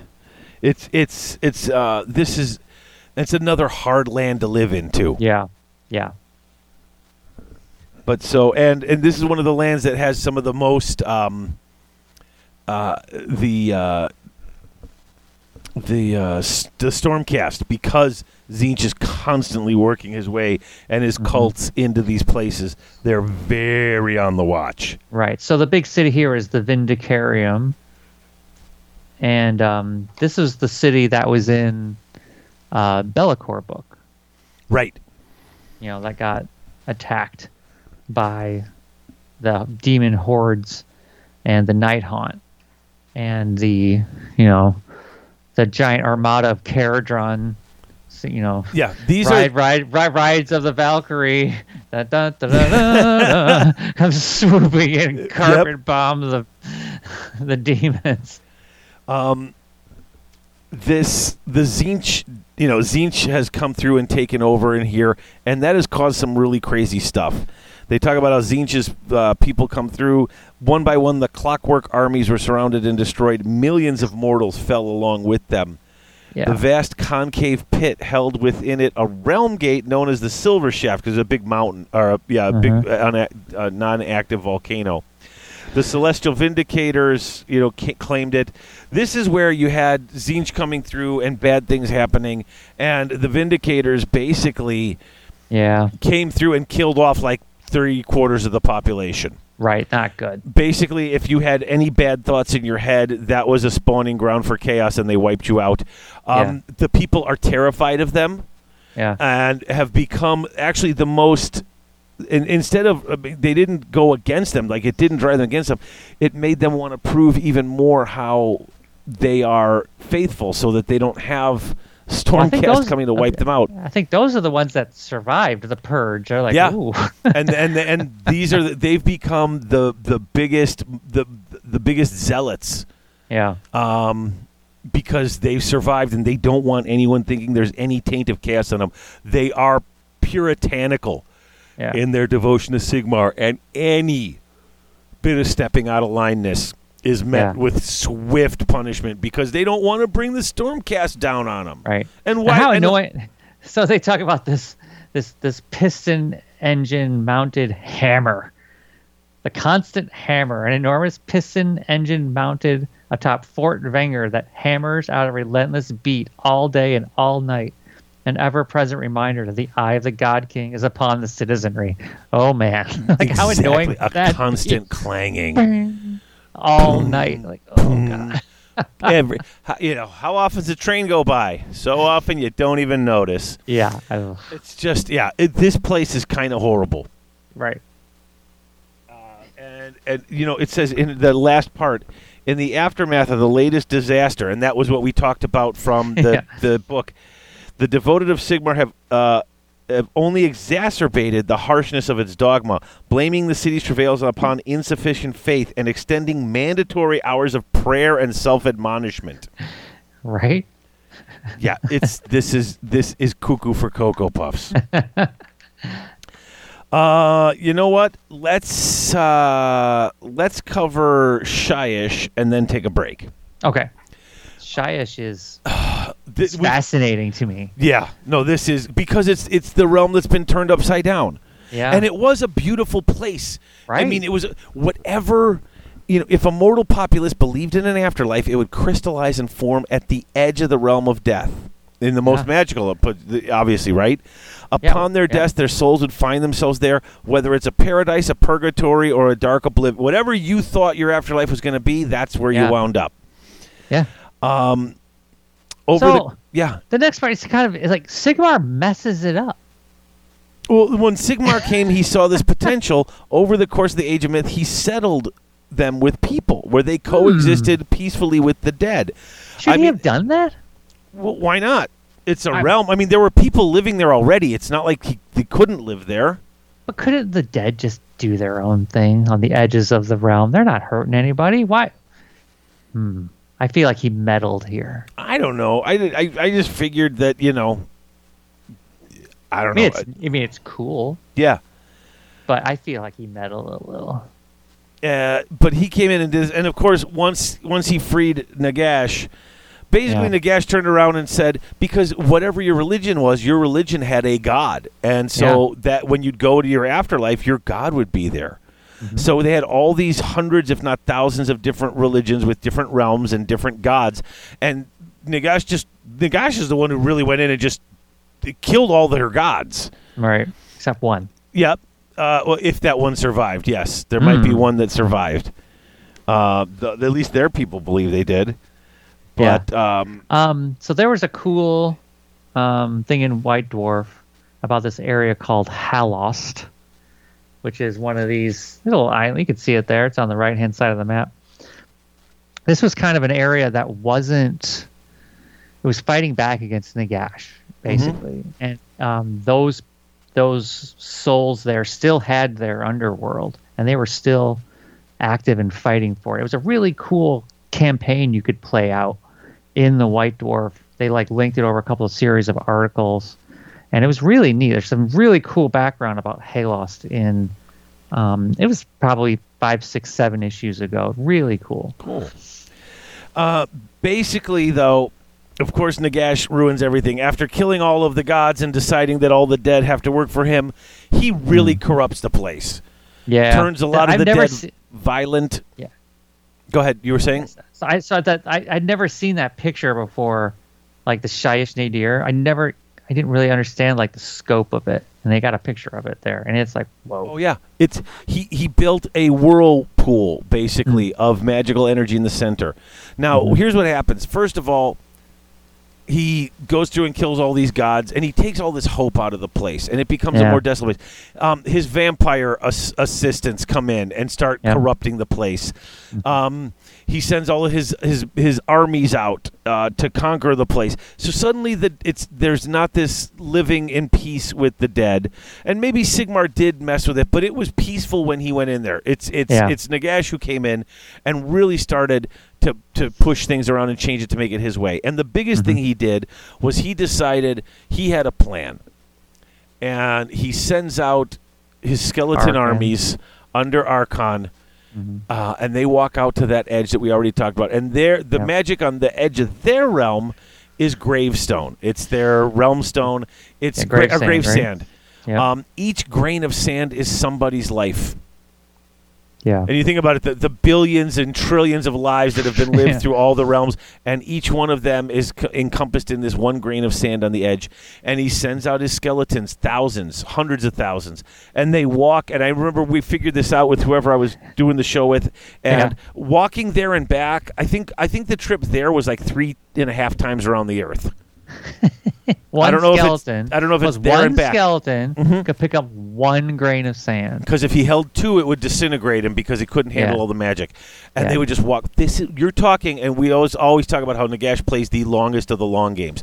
Yeah. We're talking thousands of years. Right. This is going on. Right. So this is the that that was those are the skeletons who make up that one Ossiarch Bonereapers. Section, yeah, the guys who are very remember- magic resistant. Yeah, I can't, remember, which the name either. It is. Um, so what happens is by moving all this realm, uh, this uh, grave sand to the center, Yeah. he Yeah. converts that into those big black stones, which he uses to make the Black Pyramid. Now, Yeah. anyone who knows Warhammer Fantasy, he created the Black Mm-hmm. Pyramid in in uh, in in that game too. In this one, it's upside down. It's pointing tip The down. Yeah, in Nagashizzar, right. Yeah.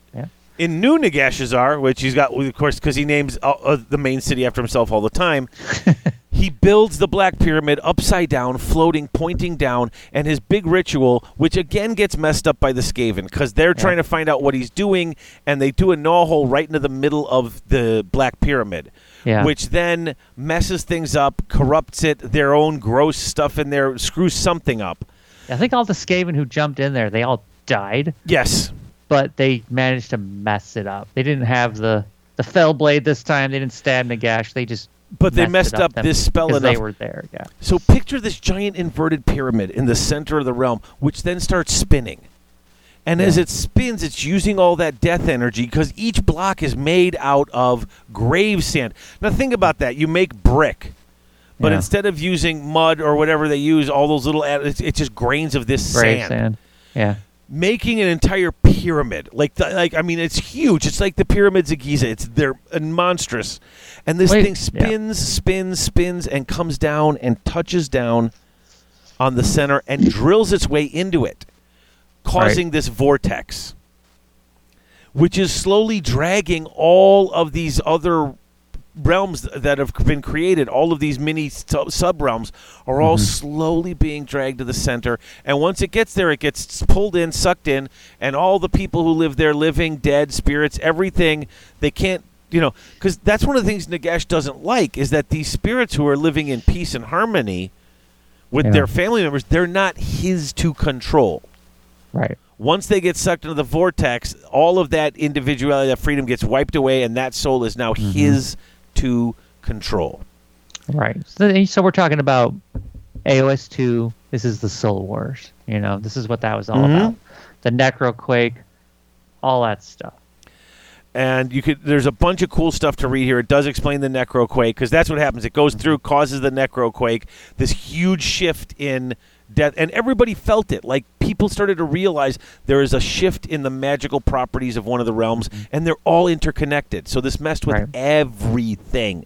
Right. and then it caused this huge magical eruption which just caused that necromantic energy to run through all the realms which mm-hmm. caused basically anywhere this ran through the dead rose Yeah. The So- Nighthaunt yeah. went crazy. Yeah. Yeah and that's what you get. And if you want to know how like why these people don't like you know why people are fighting against nagash taking the place over.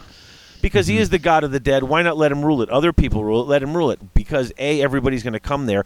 But go read the Nighthaunt lore Yeah. section about how they go every single unit in the Nighthaunt book is this unit is tortured by nagash in this way this Right. unit is tortured by these are all people that he just got annoyed with which basically if you exist he's probably going to get annoyed with you Yeah. The worst. Well, like most of them are like these murderers and killers. They turn into these Nighthaunt. These guys were, you know, robbers and thieves, The and they turn Harridans, into this. Night Hunt. The poor. They were healers, but they made people live longer, which kept them from Nagash. So he punishes them even worse. It's the, he's the worst. He is the worst, the most petty of the gods. Uh, he's just the worst. But you can go through and read a lot of this, Yeah. and then it gets up to what we did, it, what we read in Teclis in part mm-hmm. three, where basically Underworld's at war. Yeah. yeah, it's that whole idea of bringing hope back. As long as these people mm-hmm. have hope, Yep. they won't go sinking into the nadir. But they did manage to stop Nagash st- and, and and stop the movement into the. Na- they basically stopped the nadir from working. Yeah, they can't. They sort of canceled the necroquake, right? So it's not Mhm. that that death magic is not leeching into the other realms anymore and sucking all the. Right. Um, basically, the the realm is still inverted, but it's Yeah. not. It's not feeding off of itself like it was. Life magic Yeah. has now become ascendant. Yeah, right. Uh, what else do we got? Uh, they do talk about the city of Lethis, which is Lethis is really cool. Lethis is really cool. Isn't it neat? Uh, it takes the name from the lake which it's situated, a vast Yeah. body of glassy, pitch black water whose depths conceal mysteries beyond the ken of any human. Don't fall in it. A saying goes that Lethis is a graveyard with a city attached. Uh, it's a darksome city, but not an ugly one. There's a bleak majesty in its soaring towers and tall, narrow manor houses, whose artfully engraved steeples cast flickering shadows across Lake Lethis. This is Yeah. just some really cool stuff. Um, they talk about Morrda too. So if you know the world that was, there was a guy called Morr, right? mhm. He was sort of the the god of the dead for the Sigmar, you know, pantheon. Mhm. He was the guy, and there was plenty of armies out there based on The armies of More, War. Heck, I, we had the terrain piece, the Garden of Morr, which was the, the, Garden graveyards. of Morr. Yeah. Um, so But this and like this, this this is- connects to the war cry stuff because they have those uh, Yeah. those the Raven priests and people, um, but they believe in Morrda and they see he has survived and Nagash did not get him. right. Um, I think it's very cool how one of the biggest industries is selling uh, talismans and stuff that will keep you Yeah. safe from Nagash. And it's like the thing is, they actually work. Yeah, I like that part. Like, But then the other thing oh, is wow. that once people realized it worked, a whole bunch of, sh- of uh, you know shady people started making Yeah. uh, fake ones. So now you never Yeah. know what's going to work and what's not. Right. I think the other cool thing about Lethis is the lake itself. Like Yeah. you fall in it, you'll just forget who you are. Yeah, That's you know, so they can dilute this water, and then they can use it to treat people who have like been traumatized by the horrors of the mortal realms. Like help that's them forget awesome. their terror. Yeah. There's some really cool stuff in here. This is also the city that um, th- when Lady Olynder came to free Katakros from. Right. one of those uh, storm vaults. Yep. This is where it was. Here's what I think is cr- is cool. Um, they talk about how they power the city of Lethis. yeah. Oh, Aside from the lightning engines and star water mills that grant light Oh. and energy, Lethis's main source of power comes from the Everwheels beneath the city. Never heard of this. This is fantastic. uh-huh. what's an Everwheel? You say, Dave? What's an Everwheel? Well, I'll tell you. These immense churning treadmills are connected to important elements of the city's infrastructure water wheels, furnaces, and grain shredding blades. They're driven by the motion of thousands upon thousands of mortals packed together in a great trudging mass. Overwhelmingly criminals and prisoners that find themselves condemned to this man-made hell, but not exclusively. And here's this is this is how uh-huh. bad it is to live under Nagash. Yeah. In exchange for assurance that upon death their bodies will be interred and blessed by the Raven priests, many of Lethis's citizens willingly subject themselves to a long spell upon the Everwheels. So feared is the great enemy Nagash that a few years of terrible exhaustion and suffering is considered a better fate than an eternity of tortured servitude at his hands. So Yeah. one of the things that these priests, these Raven priests, can do is they can not only can give you stuff that will protect you against the undead, but they know how to bury you so that Nagash can't come and get you. See, that's cool. So And- you won't be raised as a zombie or a skeleton or And Whatever. people who live here are willing to basically put themselves into indentured servitude for Yeah. three or four years, which can very well kill you. yeah. What's the shift on the Everwheel every day? Like, I'm what's the- thinking like 12 hours on. you twelve know. hours on, twelve hours off. Yeah, you know. Um, but what's crazy about this is that um, You get a lunch break. probably when you don't eat too much, they don't actually give you lunch break. They just give you that water, and you forget that you didn't have lunch. oh, there you go. So, Man, like, how does the bathroom work on the Ever wheel? oh, you probably just go while Oh, you're walking and pushing the wheel, just trudging through your own crap. no. It's terrible. And then the Skaven come by and they just get rid of it because that's what they do.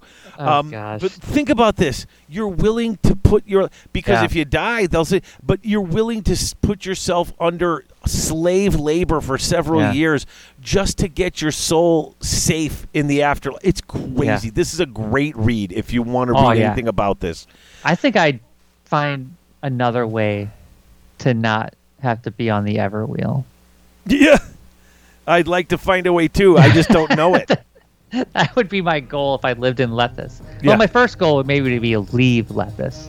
Yeah. My second what can goal I do to to not not, be on the be on the flipping wheel? Right. All right. So listen, break, and then we're going to come back. We've got Ulgu and Hysh, and then All right. a little bit about Azyr, and we'll be wrapping this up. Okay? Nice. We'll be right back.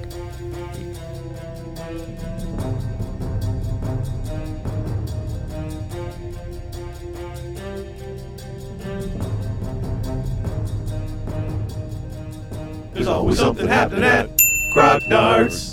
That's right, friends. Grognard Games in Roselle, Illinois, and at grognardgames.com. They are now open daily from 12 to 7 for your gaming pleasure. Now, if you want, you can go into the store, find what you need. Not comfortable going into the store, even with a mask on? Call them up for curbside pickup.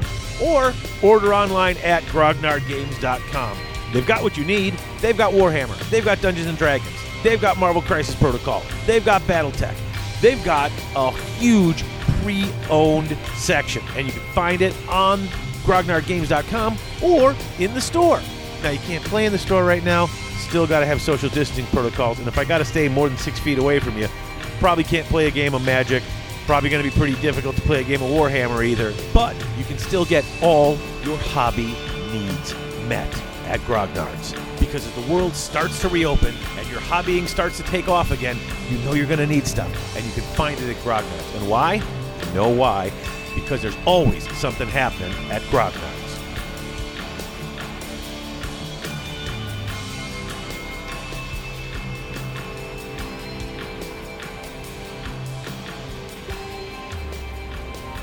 And we're back. Hello. Hey, okay, now Chris, we're down to the last of the major realms. We've got the I know. realms of shadow and light and the realm of heavens. Yep. Now, Ulgu is one of those realms that we've heard almost nothing about. Like, Mhm. even through all the other books and the source books, all you ever hear is people go there and never, like, we never, they never come Yeah, they back. Come back. Right. We There's got- a little bit of it in the Morathi book. I think they talk a little bit about it. Yeah, and they talk not a a lot. They talk about it in Morathi and in um, in the Daughters of Khaine because that's where they live. But Mhm. it's mostly just about Hagg Nar and how they live in this one terrible sort of spot that that that uh, he gave them Right. uh, that that Malerion allowed them to have. um, this is a fantastic section. This might be one of my like even the if you look at the map, it looks like Mhm. smoke. Yeah. Everything is swirling, and it looks like smoke, and it's it almost looks reversed. Like everybody else, like yeah, the- I was thinking the same thing. Yeah, it's like contrasted differently. Yeah. it's a negative because everybody else has Right. the ground, and then where the oceans are are the dark color, and the territory. And here, the ground is black, and the oceans are White. are yeah. white. Which I got all confused. I'm like, what? Wait, what is happening here? But that's just really cool that they pull that Yeah. nonsense. Yeah, Uh, I like that. And you can see if you look around, you can see all the different factions all have places in here. Like there's a Fire Slayer lodge on here. There's obviously Mist Haven, which is the the free city. There's you know, looks like everyone's got like a little piece of this somehow. Yeah. Um, but even those places, it says that any anything that they manage to you know grab and and eke out is still, ugh, like it's hard. It's hard fought for. Yeah. Um, there is no. Oh, this I find this interesting. Ulgu doesn't have night and day. They've got dim and pitch black, yeah. which is cool because uh, you'll find out later when you get to um, the realm of Hysh. light. It's Hysh. It's it goes from super bright to kind of dim, like lightly Yeah. dim. So they they ne- this place never gets light. That place never gets dark, which is I think pretty interesting. Yeah, they're still they're still trying to show us sort of the dichotomy between the high elves and the dark elves. I believe is still the Oh yeah. is the overlying theme here. You know, they're Mhm. still trying to drive that home a little bit without outright saying that there's high elves and dark elves. Yeah. um, th- okay, so Malerion gets here and just decides he's going to tame this place. Now, right. interesting bit. You get a little bit about Malerion here. After the end of the world that was, Malekith is sucked Mhm. into the realms just like all the other ones. He's he's a god at this point, Yeah. um, but he doesn't have a body. right. He's, He's ju- a, he's a, he's like a he's like Voldemort. Yeah, he's like a spirit. he is he he Yeah. is shadow, and, Yeah. and and and and it's I love it's uh, what is it here? Uh, ba, ba, ba. He didn't Yeah, have a form. Though staggeringly powerful by the standards of the sane, he was as insubstantial as a shade, which is appropriate, right? Over time, his anger and bitterness coalesced, giving him solidity. He's just so mad that he just forms a body. Like wow. Yeah, his anger uh, just just create like so he, his literal form is created from bitterness and anger. Yeah. So I wonder, is he still locked in the armor that he was in before? Oh, I don't think so. I think when You we see him, he's going to have a very different form. He's not Yeah. no, because that's not that body anymore. Right. None So of them have assume their old.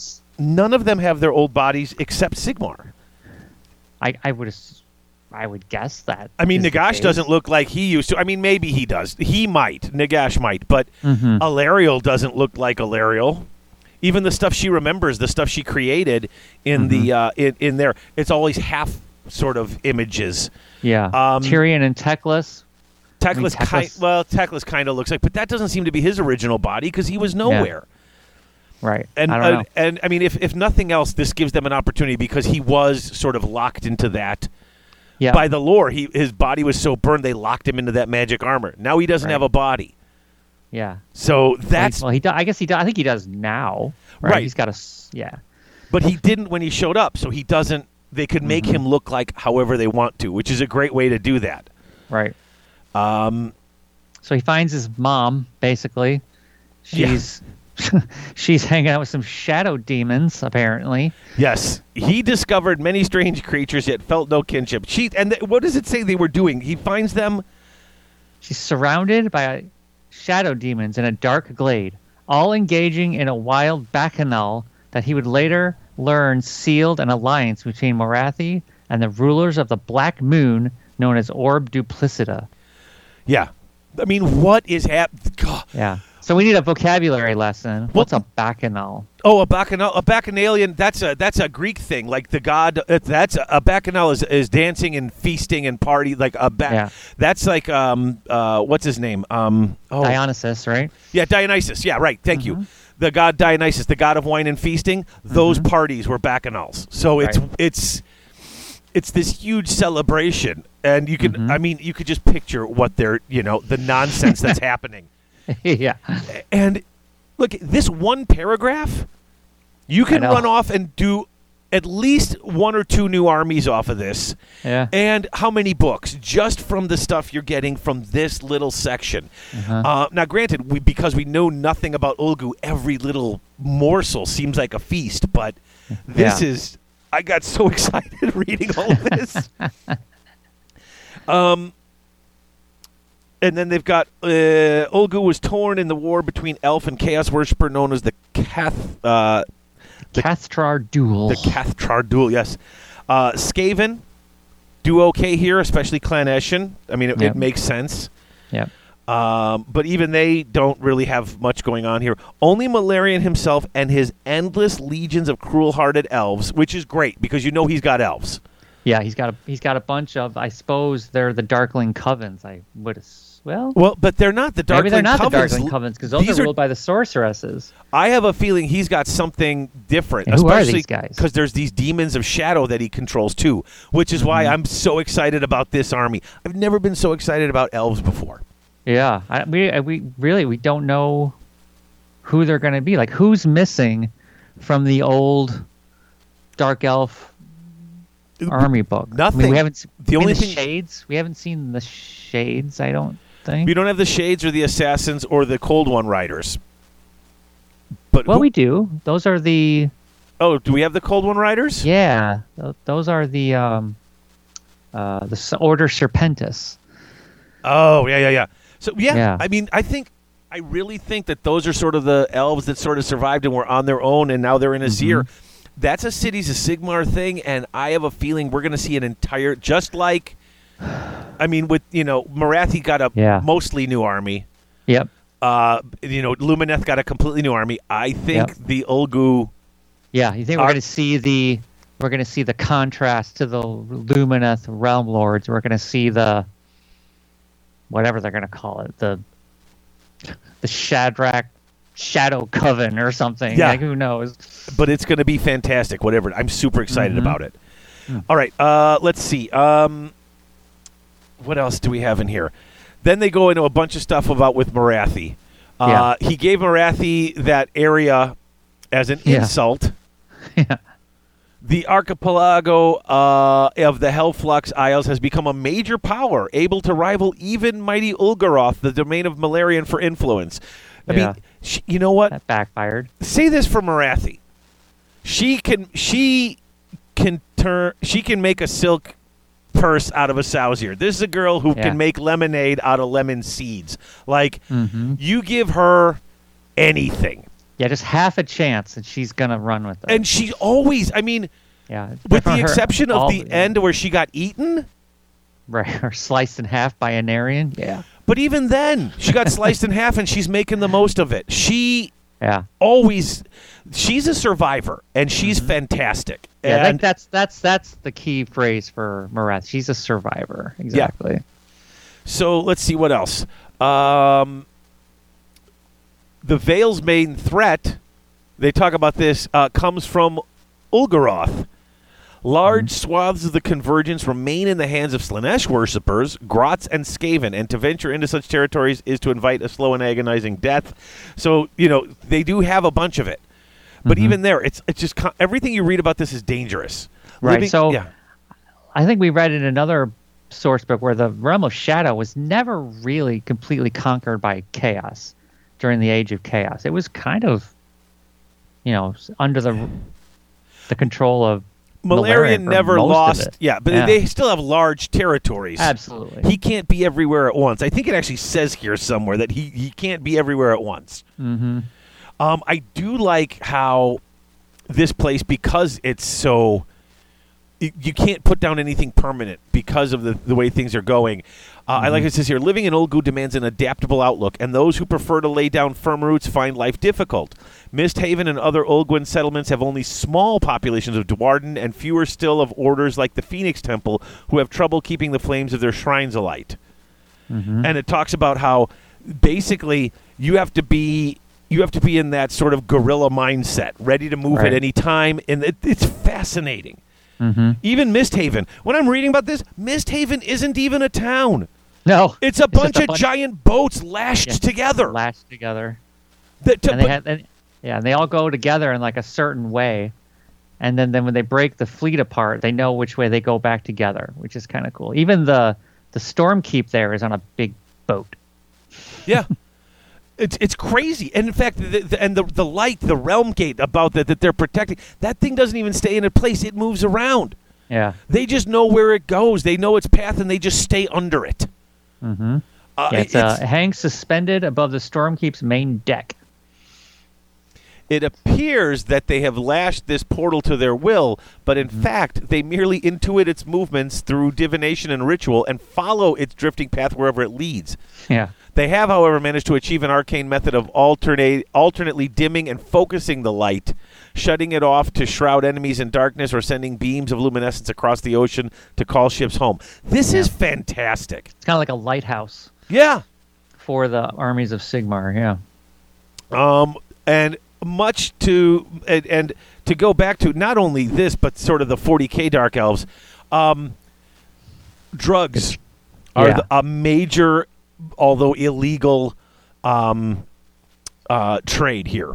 Yeah. They got all kinds of them.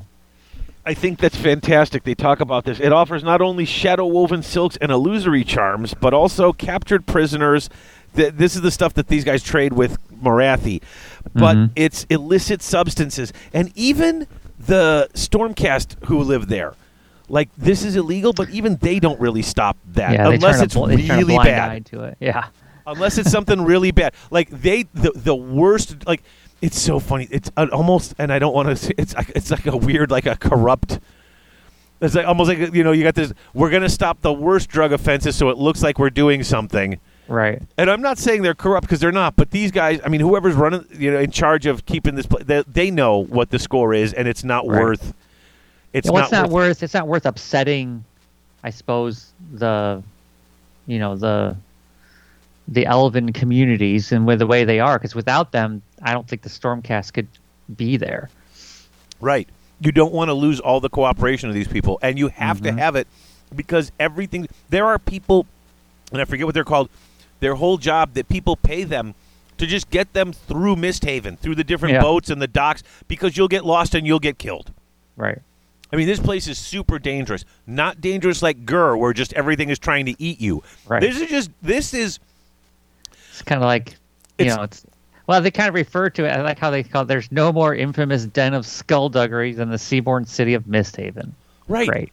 you know, it's the. uh it's What was the, name of the major city that the Dark Elves had in the world that was? Um, Remember well, they they had- had, had Naggaroth was the Is main. that it? one. And then they had like Murder Night there and all Yeah, that like- stuff. And like Clar Karond and It might have been the main city in Naggaroth, but that whole idea that people just, um, like it, like this is just a dangerous place to live. It's like living in it, and and only the tough survive, and it's just crazy. Um, how this place is. I'm fascinated by this. yeah, They have free guild soldiers. Um, and then the the last part of it where it's talking about in the realm of illusion, one's eyes can rarely be trusted. Their sharpshooters use their hearing and their sense of smell and their just their other instincts. They, they basically they're like the blind master from you know from GI Joe or the Yeah. or the you know the movie because Snake eyes. yeah, they can't. They cannot rely on their eyes in this place. In fact, Yeah. you start learning this from a young age. Kids will go out to hunt birds to bring home to eat, and you have to just close your eyes and listen and and scent it. Um, and then I think it's really interesting that it says they'll go out to battle and it'll be pitch black, and other archers can't fight because they have nothing they can see, and suddenly they're getting shot. But then you bring in the light, and these guys get they're they're, they're, Yeah. they're not as good because when They it's get disoriented. well, because suddenly when it's light enough, they, it's like you try to rely on your sight, but that's not how they do it. so, right. I think that's just great. Um, Misthavn and all of this stuff in Ulgu, I think, is just a really cool. If you just want to read, like once again, it's another realm that it's ripe for you to make your own army and write your own stories and put Yeah. your own narratives and play your own games in. I feel like they're gonna. This is just. It's just an area that they just Games Workshop is just waiting to explore. Like they haven't quite pulled the trigger on it yet. They will, and then when they do, it's gonna be pretty awesome. Well, I'm kind of I'm here's like I said, you know, there's a lot of stuff coming out, um, and a lot of stuff that with the new edition is going to need revamping. So they may not be rushing to get this out. Hmm. I'm wondering, and this is just total speculation on my part because I know nothing. But like you said, when we opened up the General's Handbook for this year, it Yeah. said like you know when you're playing games, it's in Ghur, and there's a lot of stuff going on in Ghur, especially with Kragnos and stuff. I'm wondering Mm-hmm. if next year maybe this is where they move in next year. You bring it into Ulgu and you bring out all this stuff with with uh, Malerion. Yeah, that would be cool. That I, could I be think cool. It, it seems pretty obvious their intent is to put the General's Handbook in a different realm every year. I well, that could be interesting. Like I said, this is the first time they've done this, so you know. But we'll see what happens. But Yeah. I think it would be very cool. Plus, like I said, I'm just excited to see what this army's going to be. I don't. I mean, like I said, I have no uh, plans on actually collecting it, you know, or anything like that. I'm not sitting. there, I can't wait to get. I just can't wait to see what they give us because, Yeah. especially reading this, I might. It's like there's so many little great hints at what might come out, and there's just. Mm-hmm. And no matter what we guess, it's going to be something different. Yeah, who knew like the Lumineth Realm Lords were going to get giant cow monsters? Like that was okay. or even hammer elves. Right. Like, who expected that? Elves with Yeah. hammers? Like, Harrison still gets irritated by that. And he likes them. He's like, they look good. He goes, they're great to play with. It doesn't make any sense to me. Yeah. He goes, swords, spears. He goes, hammers are for the dwarves. I said, you're darn right they are. so let's go to Hysh. Yep. Um, it's never truly dark here, as we said. Cycling instead through a warm glow to a searing, dazzling light. Um, I love the map here. You only get the one segment of Geometrica, but one of the things they talk about is this. Talk about a place that I mean, and it's you know, we talk about the elves and having this perfect order and balance and being at balance with the land and the symmetry. But this land is literally around a hub in the center. Okay. And then they've got like basically spokes on a wheel, the different realms that kind of go out. And then you have the outer edge um, eh, with uh, Hexia or Hexia, which is that's the part you can't really get to because it's too deadly It's too deadly. but it's it's like this and in fact when you look at it you know what it reminded me of the first time i looked at it uh, remember when they put out storm of, of magic Yeah. uh, for for eighth edition Mm-hmm. And you had the, the you could spin that spinner with the eight lores of magic and it had the Yeah. it had the circle in the center and then Yeah. it had the eight and all of the little elven runes Yeah. look at this place when you think about the map and it's just the one segment but when they talk Oh, about the bigger thing it's similar to that although there's more i think there's more parts i think it said there's 12 so i think there's 10 spokes the Mm-hmm. center and the outer edge but even look at look at the the rivers Well, the map. Yeah, the maps are all in the shapes of elven runes all over the place. And uh, those are, I guess, those are drawn by those, the uh, called The the, calligraph- calligraphers or whatever they- yeah. whatever. But even look at the rivers. Look how they go at these angles. Like they're very Yeah. set. It doesn't seem there's nothing random. It's very geometric. It's very set up in a very or maybe geomantic, whatever you want to call it. There you go. But it's it's set up in a very very specific way. Now, I read this and I didn't know if it made me love the elves more or hate them a little bit when I read this section. Yeah. Um, Well, they kind of like are referring, like, kind of, are you talking about like how, like, settlers gain yes. is kind of like. It's like- Seriously, they're this like- reminds me of the uh, in 40k how they call humans monkey. Yeah. I mean, it says right here they they exist they coexist with elves in something approaching harmony. This is born more from a common enemy than bonds of love. Most Hyshian elves find even Azyrite humans to be somewhat thuggish and barbaric.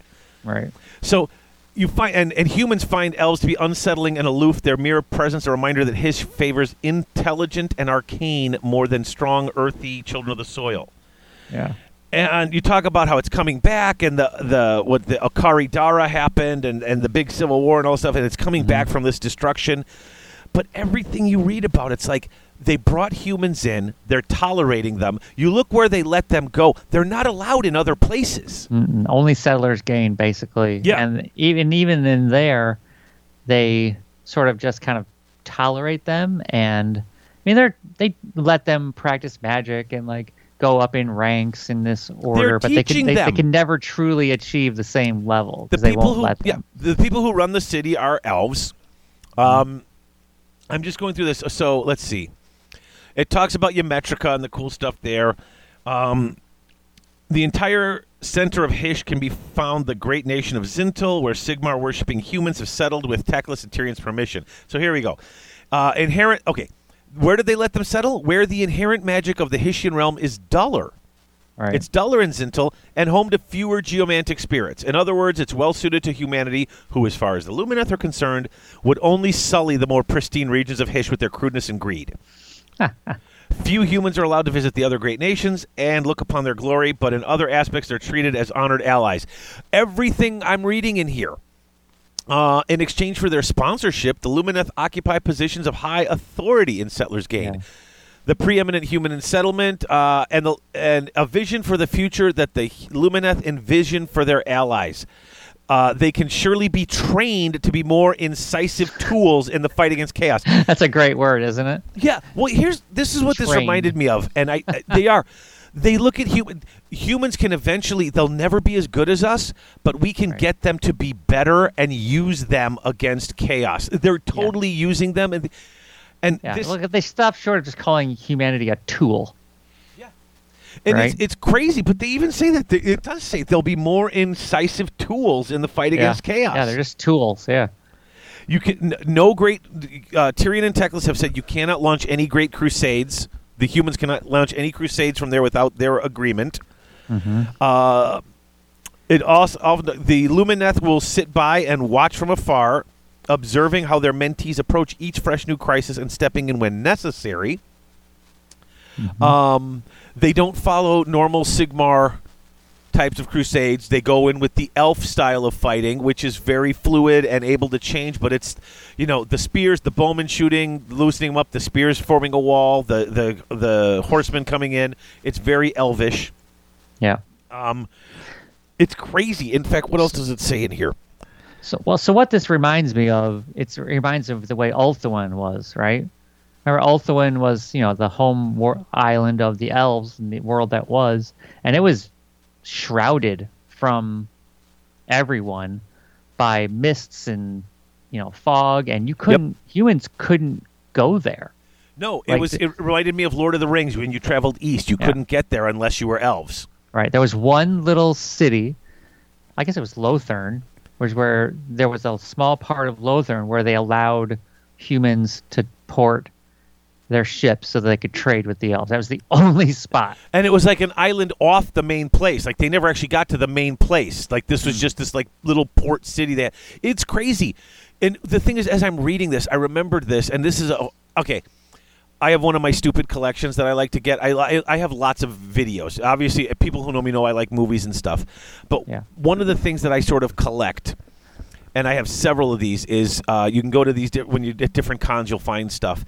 I find training movies like the old like they would put them up on the 16 Yeah. millimeter projectors you know like you would see in schools and stuff i have stuff for like called like shake hands with danger which is showing why you should be careful when operating heavy machinery and Oh i've got gosh. videos they would show to medical students about the effect of drugs on people and video uh, just all these weird videos these That's old great. 16 these these old uh, you know the, the you know they always joke about it like the old stuff they would show at driver's ed blood on the highway like Oh, that yeah, type I've of stuff that. yeah You've probably never seen the uh, the uh, the one in the Navy about STDs. You don't want to see that. that one i have not seen you don't want to see that one. but no but there's one i've got and it's it was it's a medical thing and it's it's it's a video to help nurses and this is back Okay. in the 50s and i'm go- okay i'm going to put a minor trigger warning in here the terminology they used was offensive because it was back in the like 50s or 60s right oh man, yeah. and it was for people who worked in nursing homes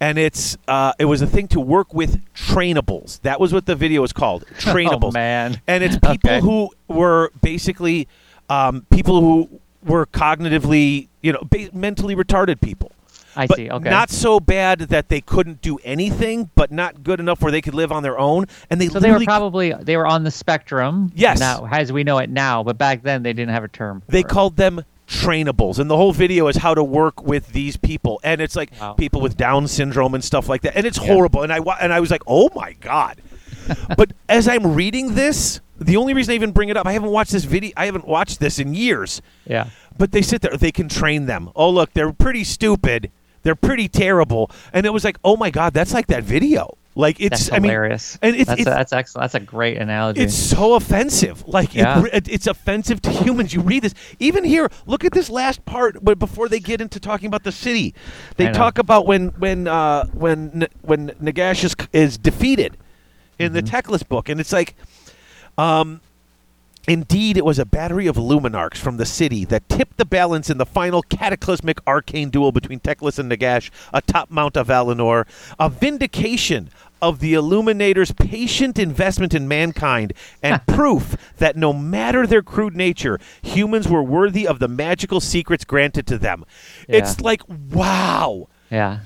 They look down on them so much. As I'm reading this, I'm like, okay, they are kind of cool, but they're also kind of like, wow. Yeah. And you knew well, they're, they're also aloof. doing the elves are doing something kind of sinister to the humans there. There's a I think it's a an early Broken Realms story where it's a story about a wizard.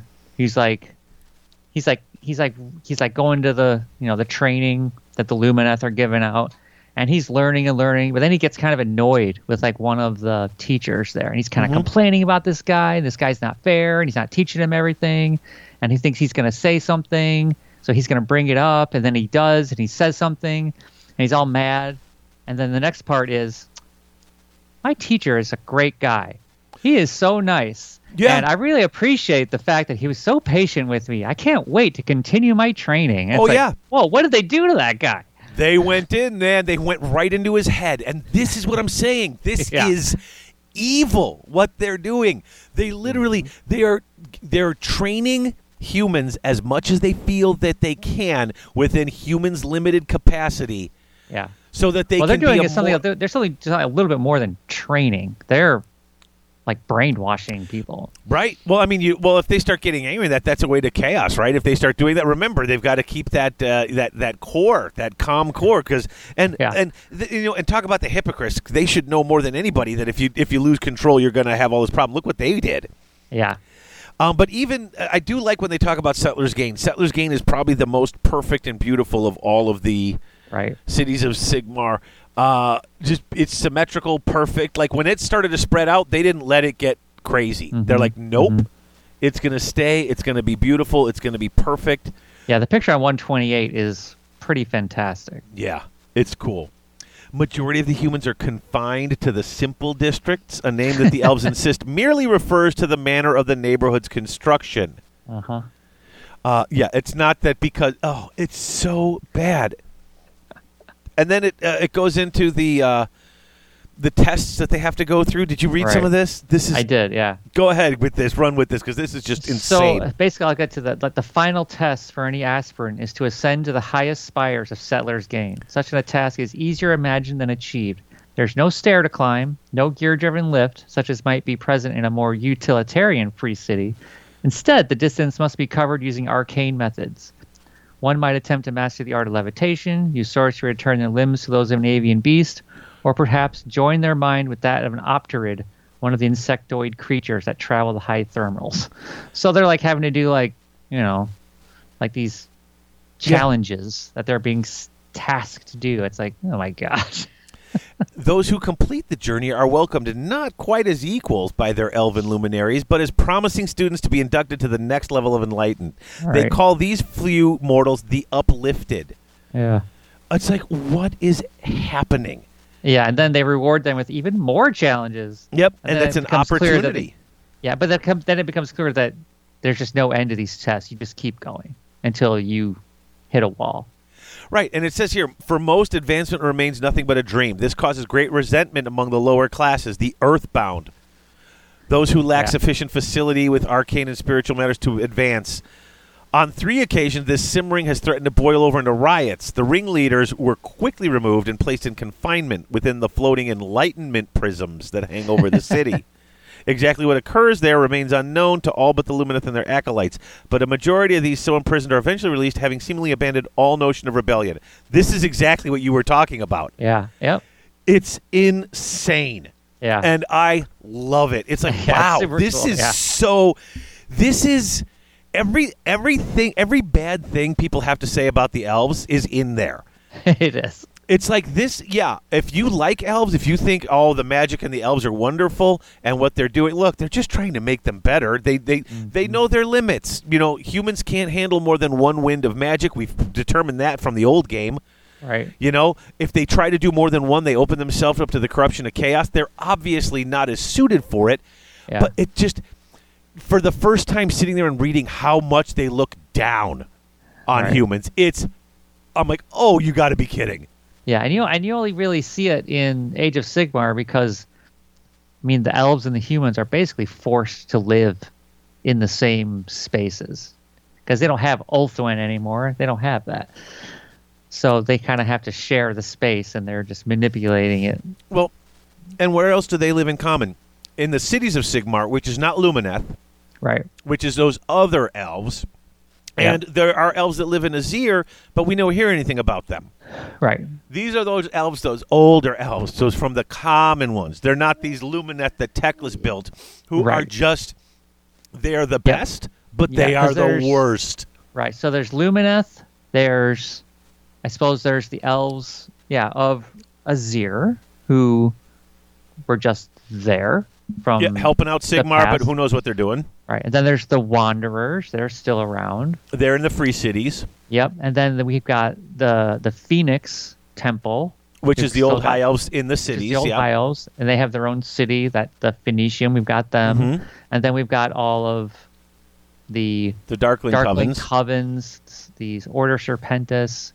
I mean, they still make references to pretty much all the factions, which is surprising to me. I thought they would have retired some of them, well, they they still mention them. honestly, I thought they would have, except for the models. So they, ke- you know, they keep Yeah. some of the old stuff alive. Yeah, But- Swift, like the the Swift Hawk riders. Right. Still got those guys. Like okay, I just think it's crazy that this newest race of elves, and it's just they, it's th- because this is this is the high elves of old. This is what you know. Yeah.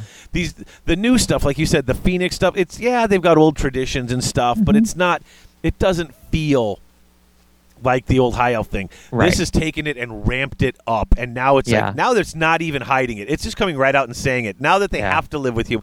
Before it was like they didn't want to live with humans because they thought they were better. Now that they actually do, you see what becomes of it, and it's like, oh Right. my. Yeah. And even the picture on page one twenty eight even looks like high elfy. You know, the blue and the white. Oh, And yeah. The, you know, the big towers and all that stuff. Yeah, it's it's it's all yeah, but the, it doesn't look like a human settlement. It looks No. like an elvish settlement. There's Right. yeah, they're not. They are not.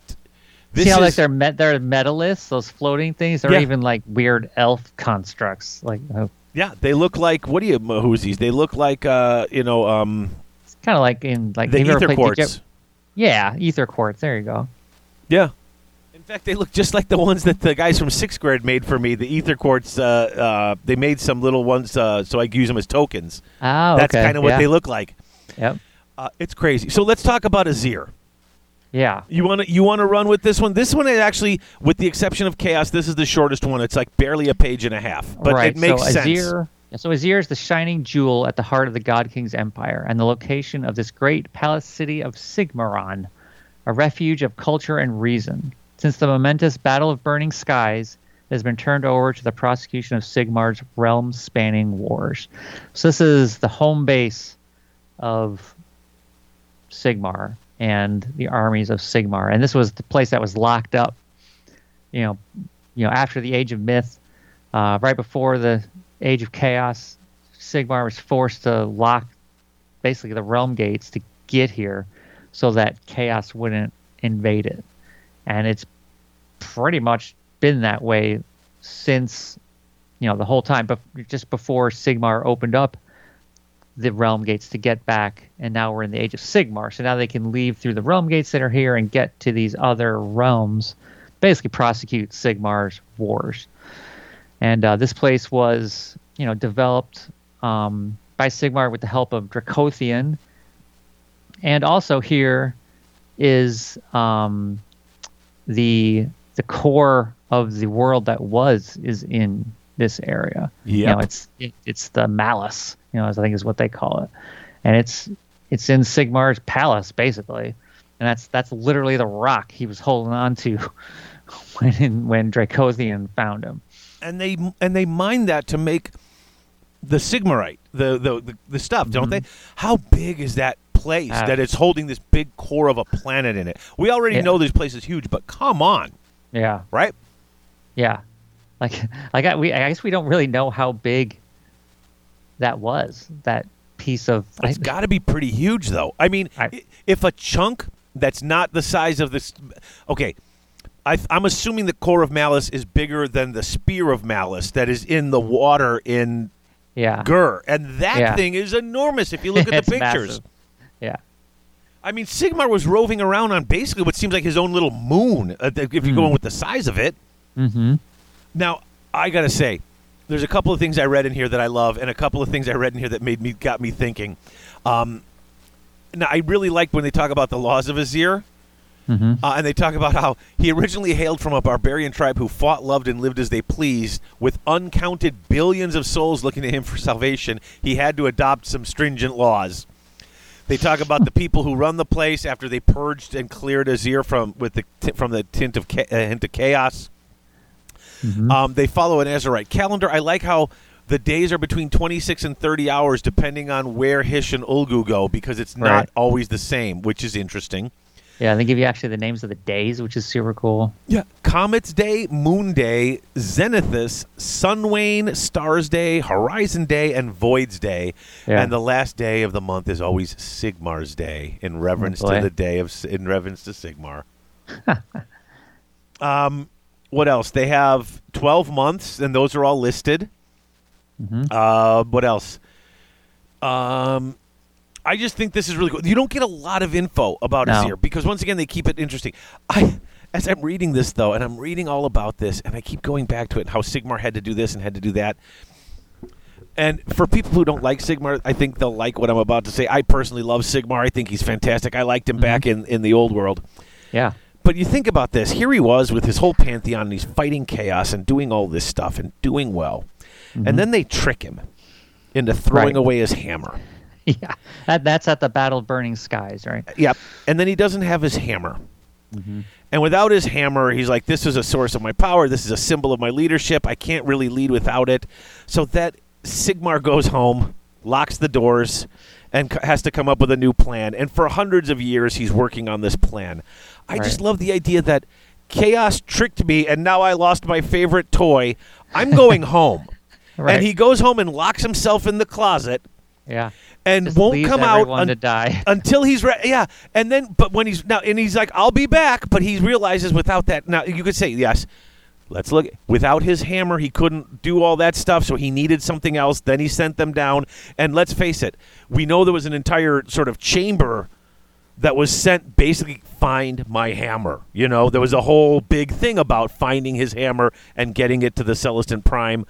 But I just think it's hysterical that you had this this guy who was a leader of men becomes a god, is crushing everything, and then Yeah. they trick him to losing his best weapon. And then that's it. He's like, "Well, looks like I'm going home," and he Yeah. does. he does. And I mean, it makes for a great story later, but boy, does he seem sort of petty and cranky and childish. Right. Well, that sounds like Nagash too, right? A- well, not as childish as Nagash because he didn't go there's a take there's everyone. a he- crazy theory out there. So you know how people like to link 40k and oh, Warhammer Oh, yep, of fantasy course. together. So well, they are you know how there's but very like, loosely. like the missing Primarchs, right? So there's that theory that like Sigmar and Nagash are two of the missing Primarchs. Th- You know, and I, I, I keep hearing that, and I've also heard it's Sigmar and Archaon. hmm You know, um, but everything we know about the Primarchs, like it, Nagash was kind of wiry and tiny, and uh, uh, compared to everything, I don't think he could have been. Yeah. Um, I love that. Yeah, and we'll never know because they've literally said those are the ones we don't speak of. And every time you go to one of those Black Library conventions, are you ever going to tell us? No, we're No. not. Stop asking. it's just there is no story here for you, and um, right. I kind of like it that way Yeah. that they've got the sure. two things. But uh, yeah, I've heard that too. Sigmar and Nagash or Sigmar and Archaon are the Yeah. lost Primarchs. If they were, I mean, well, with Sigmar it would kind of make sense. But now Yeah. it just, like I said, and I like Sigmar, but I can see people who don't like Sigmar because he really did. Just like, oh, you tricked me. You suck. Yeah. I'm done fighting. And it was like, well, it's kind of like what happened in the in the world that was. He just left. He's like, "Yeah, I'm gonna leave you my hammer. I'm gonna retire." Like, okay. Yeah, but that was that was after he defeated Nagash and made everybody or Nagash and made everybody sort of safe, you know. And he's like, okay, you got to run on your own.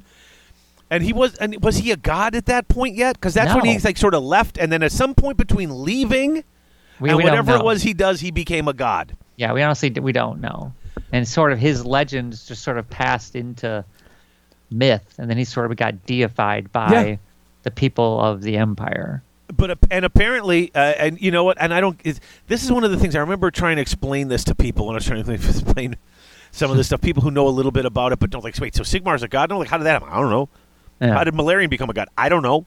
Yeah, Like I, they live in a world where if you're powerful enough and strong enough and have enough force of will, you just be you can ascend to godhood. yeah. And it Yeah. doesn't quite make sense based on anything we know. But Well, it's kind of like like the dwarf gods, like Grimnir Mhm. and Grungni.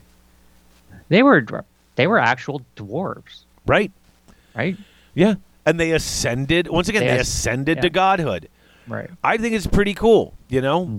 Um, I just it's a, you can't explain. It's a like I don't know how it works. I just know if you do good enough, you be you can become a god. Right. Um, So before we get to the realm of chaos, I got to ask you a question. Yep, so yep. of all the realms, cities, etc. that we've just been over, which is the spot where you would want to live? Which which place? Oh, that's a tough question. They're all pretty horrible. they are all pretty horrible. But if you had to, if you could pick somewhere, Um, maybe I was going to say the realm of life because it's kind of cool and there's a lot of growth at least and stuff. But even that's Yep. dangerous. yeah, Realm of get Shadows by a. Nurgle infested mosquito. Yeah, I, I'm assuming we can't pick Azyr because that's cheating. Yeah, yeah, that's cheating. Okay. Um, now, of course, I'm going to say this based on the caveat that if I get to pick a land to live in, I also get to pick the fact that I'm kind of tough and I get to be a warrior and Yeah, not a sure. crap shoveler. Yeah, Um, you could. You, I suppose you could pick your job too. What do you want to do while you're there? Oh, You I'd be happy to be a. Uh, I, yeah, I want to be one. I want to be riding across the fields with a giant sword in my hand, being a, a, a leader. Uh, you know, Okay. I, I want to be Conan or whatever. Um, If I'm gonna do that, I think I'm gonna. You know, I I I, I first thought Aqshy because there's a lot of Duardin there, and I'm really into sort of that thing. Plus, I'd probably wind up being. Honestly, I've always said I'd be a dwarf before any of these other things, so I'd probably Yeah. be like a fire slayer anyway. Okay. Um, but if not that, I think if I was going to be like a human, Mm-hmm. I think I'd like to live in Ghur and just be Hmm. constantly out there, just out there on the battlefield with that orc mentality of just let's get to the next fight. I Yeah, think that's So maybe you're like one of these guys who find who finds like the Thondian freehold that's on this page. You're like yep. setting it up. Yeah, set right. it up, and then and then and then I can claim a bunch of land, and my people can live uh, live There you go. live well for the rest of the time. What about you? So I I really like um Hammer uh yeah Hammerhal. I think it's kind of Action or awesome. Ghyran? I I think I, I'd want to be in both. Like you Oh. could trans you could use the gate and go back between them, right? So I'd like want to be on like the engineering team that like Okay, makes, so you're like, gonna- the gonna river say- go one way and the lava go back the other way. Like be the guy who's like the So you're going to be one of the one of the master engineers. yeah. There you go. Watch it, Manling. uh, you're going to be one. Oh, that's a cool. That's a cool gig.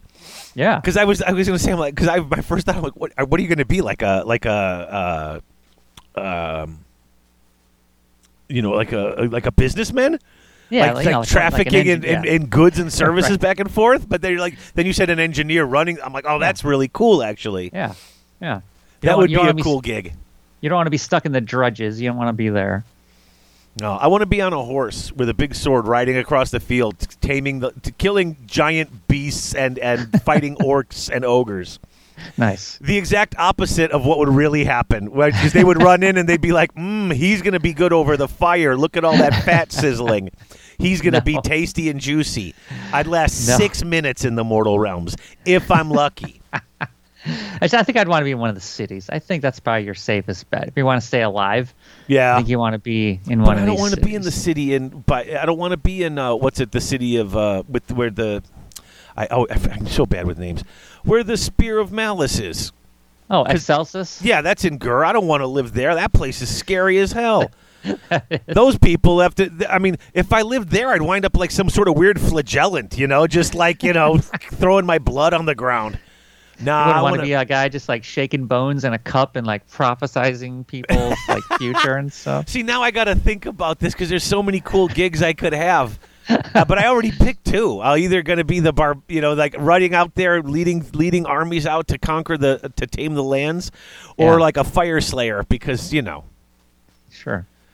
But if I was a Fyreslayer, then Gotrek would make fun of me, and I don't know that I would like that. So I'd have to figure something. I don't know, but that's not a bad one. An engineer in Hammerhal going back and forth. That's a cool yeah, gig. because then because then you get to be in between like the two spots. You get to see a bunch of stuff, and you wouldn't be like Oh my! some I just had an part of the idea. city. You wouldn't want to live there. I just had an idea. Hmm. All right, so um, you know we've been doing this show now for over eleven years. Mm-hmm. In, in June we hit eleven full years, um, and I got Kevin from Six Squared Studios was like, you know, we need to do some sort of a contest again. I'll give away a gift card or gift certificate to the store or something like that. But we need to think of a contest. Maybe that's it. Maybe you just thought of it. I got to clear this with Kevin. Mm-hmm. Tell me who you would be and where you would live. Like, what would your Yeah, job be there and where go. you would live in the mortal realms? That's a cool. I mean, that goes into the role playing sort of side of it, like you mentioned Right. earlier. But that's kind of a cool idea. Now I got to start thinking of who I'd want to be in what realms. Yeah. That's a great. Okay, so let's do this. Let's let's let's cover the realm. Chaos got half a page because everybody Right. knows what it is. I mean, honestly, what there isn't much to say about the realm of chaos No. um, that hasn't been said in tons of places. But why don't you want to take this one, wrap this one up? Sure. So, uh, the realm of chaos is the nightmare that lies beyond the borders of the mortal realms, a vile and terrible reality in which reside the primordial dark gods and their infinite multitudes of demonic servants. Everything that dwells here, from the most minor, spiteful imp to the fiercest horned monstrosity, is foreign from the dark emotions of mortal kind. So each of the four gods has a realm here. Khorne, Tzeentch, Nurgle, Slaanesh. They each lay claim to a, a territory of this. And these are actual places, according to like the lore. You can actually go Yeah. or get transported to the domain of Khorne. It's just a terrible place where everyone's fighting all the time. Nurgle's Garden is an actual place. Uh, Tzeentch has got the Crystal Labyrinth, and then the Palace of Slaanesh with the different levels and the with yeah. the different level. Yeah, uh, and then somewhere in here is where the horned rat's hanging out. We don't know what's up with him. He's sort of off to the side though, like because everybody treats him like crap. Like oh, you know, it's like they begrudgingly let him be a chaos god. Like Yeah. I feel like if the four of them ganged up on him, they could just be like, "Yeah, we're just going to eat you." So uh, when a demon is banished or defeated in the mortal realm, like it dissolves. They, there's lots of It's ectoplasm. Uh, it's like slime from yeah, Ghostbusters. They, they just they just like dissolve into goo. They talk about that all the time. And basically, the spirit of that demon goes back to its realm, whether it be Nurgle, Tzeentch, Khorne, Slaanesh. And then there's like the other, like the greater demons. Like they get banished and they have to stay away for a certain amount of time Yep. before they can reform themselves. We don't really know what that's based on. I assume it's based on the more powerful you are, failure they had is how long that they're gone. I think part of that and part of that is how powerful you are. I think it's interesting that every single demon is still a manifestation, a portion of the will of these gods. So when you Right. read these stories that they talk about how there are billions of Khorne demons throughout the mortal realms, you know, billions. So that means that Khorne himself, uh, that his, his power, the power of these gods, this little, just this infinitesimal bit of his power to all these little creatures. yeah. Uh, but it's interesting because he gives them this power, but it's not like he knows where each of them is at a moment's notice either. He like imbues Right. them with this. But yeah, when they're destroyed, that essence goes back. Yeah. to him. And So- I think the greater demons have a certain amount of free will. I mean, they're allowed to do kind of whatever they want. Yeah, they have personalities. I mean, they're They not have pers- automatons. You No, know, Definitely not. I feel like like the the lesser demons, they kind of are. They're just kind of like, you know, a demon out of Slaanesh is under the control of the Viceleader, you know, the herald that's Right. there. And then that demon is in turn, you know, controlled by the keeper of secrets, which is there. And that those keepers definitely have their own agendas. And sometimes those agendas don't even line up with like what Slaanesh wants. Like Right. especially like yes, but that's especially true for Tzeentch. Like those Lords of Changes, they ain't listening to Tzeentch very often. They're doing their own stuff. which is what gets them into the most trouble. Yeah.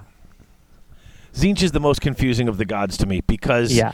he knows everything, but somehow he Yeah. screws everything up. It's like one Yeah. head can only see to the future, one head can only see to the past type stuff. They're constantly, and it's like it's insane. It's just it Well- make it doesn't re- honestly it doesn't make any sense, and I, I will stick by that. You can fight me on Yeah. that one Uh, because it, it, it, it uh, but I suppose seeing that many fractured realities and all the ways things could go, Yeah. that's a brain that we can't even comprehend. That's Right, a yeah, mind that it's something it's- very different. Yeah, it's just complete madness. Yeah. And they've talked about it plenty of times where, you know, like Tzeentch covens have been uncovered by a different Tzeentch coven, and they're actively plotting against each other, and they don't even know it. Right. and that's and that's It's what I like, think it is. I think I, I think Tzeentch is insane. Mm-hmm. By any standard defi- by any definition, I think Tzeentch is just literally insane. And it's the Yeah. thing that keeps him from conquering because if you're if you're a if you master all magic and Yeah. you know the future and you know the past, how could you lose? He's could- right. You can't be omniscient Right. And Right. and and then lose because you Right. know how the things are going to happen. Right. S- but it's it's got to break that. It's it- his. It's too much, and Yeah, so, so, it- there's a there's a lot of talk about the chaos gods and how they interact with each other. Like most of the time, Khorne is ascendant because everything's war, everything's blood, all that murder, all that just feeds him. Yep. And then it usually goes in order of Khorne, Nurgle, Tzeentch, Slaanesh are usually how it goes. But Right. they say every now and then, like Nurgle and Tzeentch will team up and they'll do something to Khorne, and then Nurgle will become more powerful briefly. Nurgle was probably ascendant for a while there, especially Yeah. when he ruled most of of Ghyran. Skyrim. Yep. Yeah. Exactly. So now he's declining again because now uh, Alarielle is able to, you know, cast the the life magic spell, and now he's in retreat again. So it's very and the the, the gods will actively fight against each other to stop one of them from becoming ascendant. Well, Which is probably why humanity still exists. You know what I mean? Or any of the mortal realms still exists. because th- that's the thing, though. That in the great game, I mean, how many times have you been playing a game like we were playing like Settlers of Catan? Yeah. And once somebody gets up to about eight points, everybody on the game is like, don't trade with them, don't give them anything, block them, because you don't want them to win the game. Right. And so, but this, they, yeah, they will. They'll team up, even if they have to team up with someone they don't like, because we all know Yeah. Tzeentch and Khorne don't like each other. Right. Uh, and we all know, uh, or wait, is it Slaanesh and Khorne don't like each other? I think other? it's Slaanesh and Khorne that really don't like That's right, each it's other. Slaanesh and they Khorne. can't they can't ally with each other. right. It should be But Tzeentch and Khorne because Khorne like hates. his sorcery. Hi- Yeah. Historically, in Warhammer Fantasy, it was Khorne and Tzeentch that didn't like each other. Like they were, yeah, they couldn't even. Like they would, I think, back in one edition of the Chaos rulebook, like they could actually end up fighting each other on your own turn Yeah. if they were close enough to each other. Like, yeah, it gets crazy. yeah, But either way, I mean, it's just that that's what it is, and it's all, and they they are fueled by human emotions. right, That's why they love to just to, to attack uh, and destroy the things that we have here. Why they covet it so much is because of that emotion. You know, it's it's almost as if they can't feel emotions on their own. In fact, there is that story from 40k from Horus Heresy where that guy sees the one possible future. You know the story Yeah. I'm talking about. oh yeah, oh, where yeah. where Horus wins the battle, and he s- feels so guilty that he kills all humans. He destroys Right. humanity within about 500 years. yeah, Blames them for what he wound up doing to his father, and in doing that, the Chaos Gods all get destroyed. right. Because yeah, they don't- Yep. Yeah.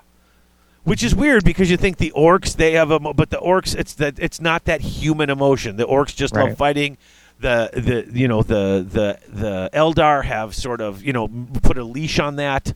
Mm-hmm. Um, but it was like it, it- in the story, if humanity got wiped out, the rest of the universe would be a Yeah. nice, peaceful place, which is the craziest way to end a story. because I think in Horus Heresy there is that faction, right, that was looking to basically help Horus win.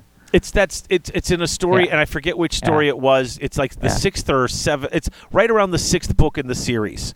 Yeah, um, and that's the one with Strabo and Mm-hmm. and those guys, and um, you get because then that's when that one guy who's sort of psychic comes in, and he Right. met the emperor that one time and realized Mhm. what was happening, Mhm. like who the emperor was, and he's like, oh, this guy is not good. like that was right.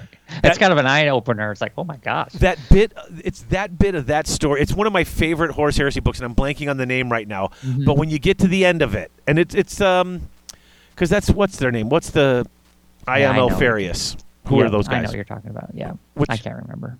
which faction is that though uh, What is that? alpha The- legion it's alpha legion yeah. right Oh yeah, yeah. Yeah. Alpharius. Yes. Yeah. Alpha Legion. Yeah. it's the alpha legion book yeah Alpha Omega. Yeah. Yeah. that's oh but that's a totally different thing look we've been going for like three hours now so we should wrap this up We that's could go for three more. Come on. that's the mortal realms Let's talk more about chaos. So the next section that we're going to cover, unless, like I said, unless a book comes out, mm-hmm. the next section we're going to cover are the different races. Now, I don't know if we're going to be able to do this in one episode. We may have to break it up. Yeah. Um, it is over a hundred. It's like 110 pages in this book. Now, granted, Mhm. a lot of that is photos of models because they put the Yeah. photo gallery for each army in with their army. right. But it talks about the different.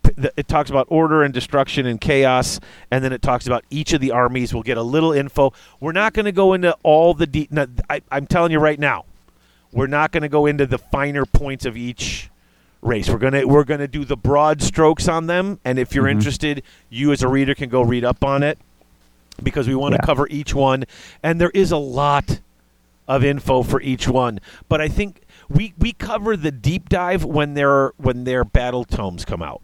yeah. So we're going to give some broad strokes because it's a lot of reading, and quite frankly, I'm not going to do all of it. Like I am, I mean, I've read it, but I'm not going to sit Yeah. down and do notes for 120 pages of Sure. this. When we're when when in three weeks we're going to get a Stormcast book, I'm going to have to do it all over again. Yeah. So yeah we're this definitely is gonna get a Stormcast book. Yeah, this is broad stroke stuff. And I and when I say that three weeks, I don't know that we're. I just I, we know that St- Stormcast and ogres, or I mean orcs, are going to get the because they got the new stuff out and they're going to need Right. a book for it. So I Yeah. once again, no inside info. Dave just talking through his backside. So there you go. Now, did you want to talk about the um, what we were talking about before with the uh, uh, Path to Glory stuff? Oh, we're going to cover that at some point, but we're going to have to play some Path to Glory to cover that. Yeah. but we're not going to cover that in the episode with the with the different uh, armies. But so yeah, that's another thing coming up. Thanks to the we had a Patreon patron meeting for the executive producers and the associate producers, and guess what? They like lore and they want us to play Path to Glory and and report on that. So it looks like Chris and I are going to do some Path to Glory because it looks like Chris is sticking around for at least a few more months. So. Yeah. Chris is going to be the co-host of Garage Hammer for the foreseeable future, and if he decides he really likes it, Chris might become the permanent Hey, hey. co-host of Garage Hammer for the foreseeable future. So that's awesome. And Chris, thank you for wa- a wanting to do this, Yeah. putting up with me and my crazy schedule and doing this. But I'm glad you're having fun. Oh, it's fantastic. I love it. That, yeah, you're like me. I could just sit here and just chit chat Warhammer all day. Well, let's do it in front of a microphone and at least get Right. something done.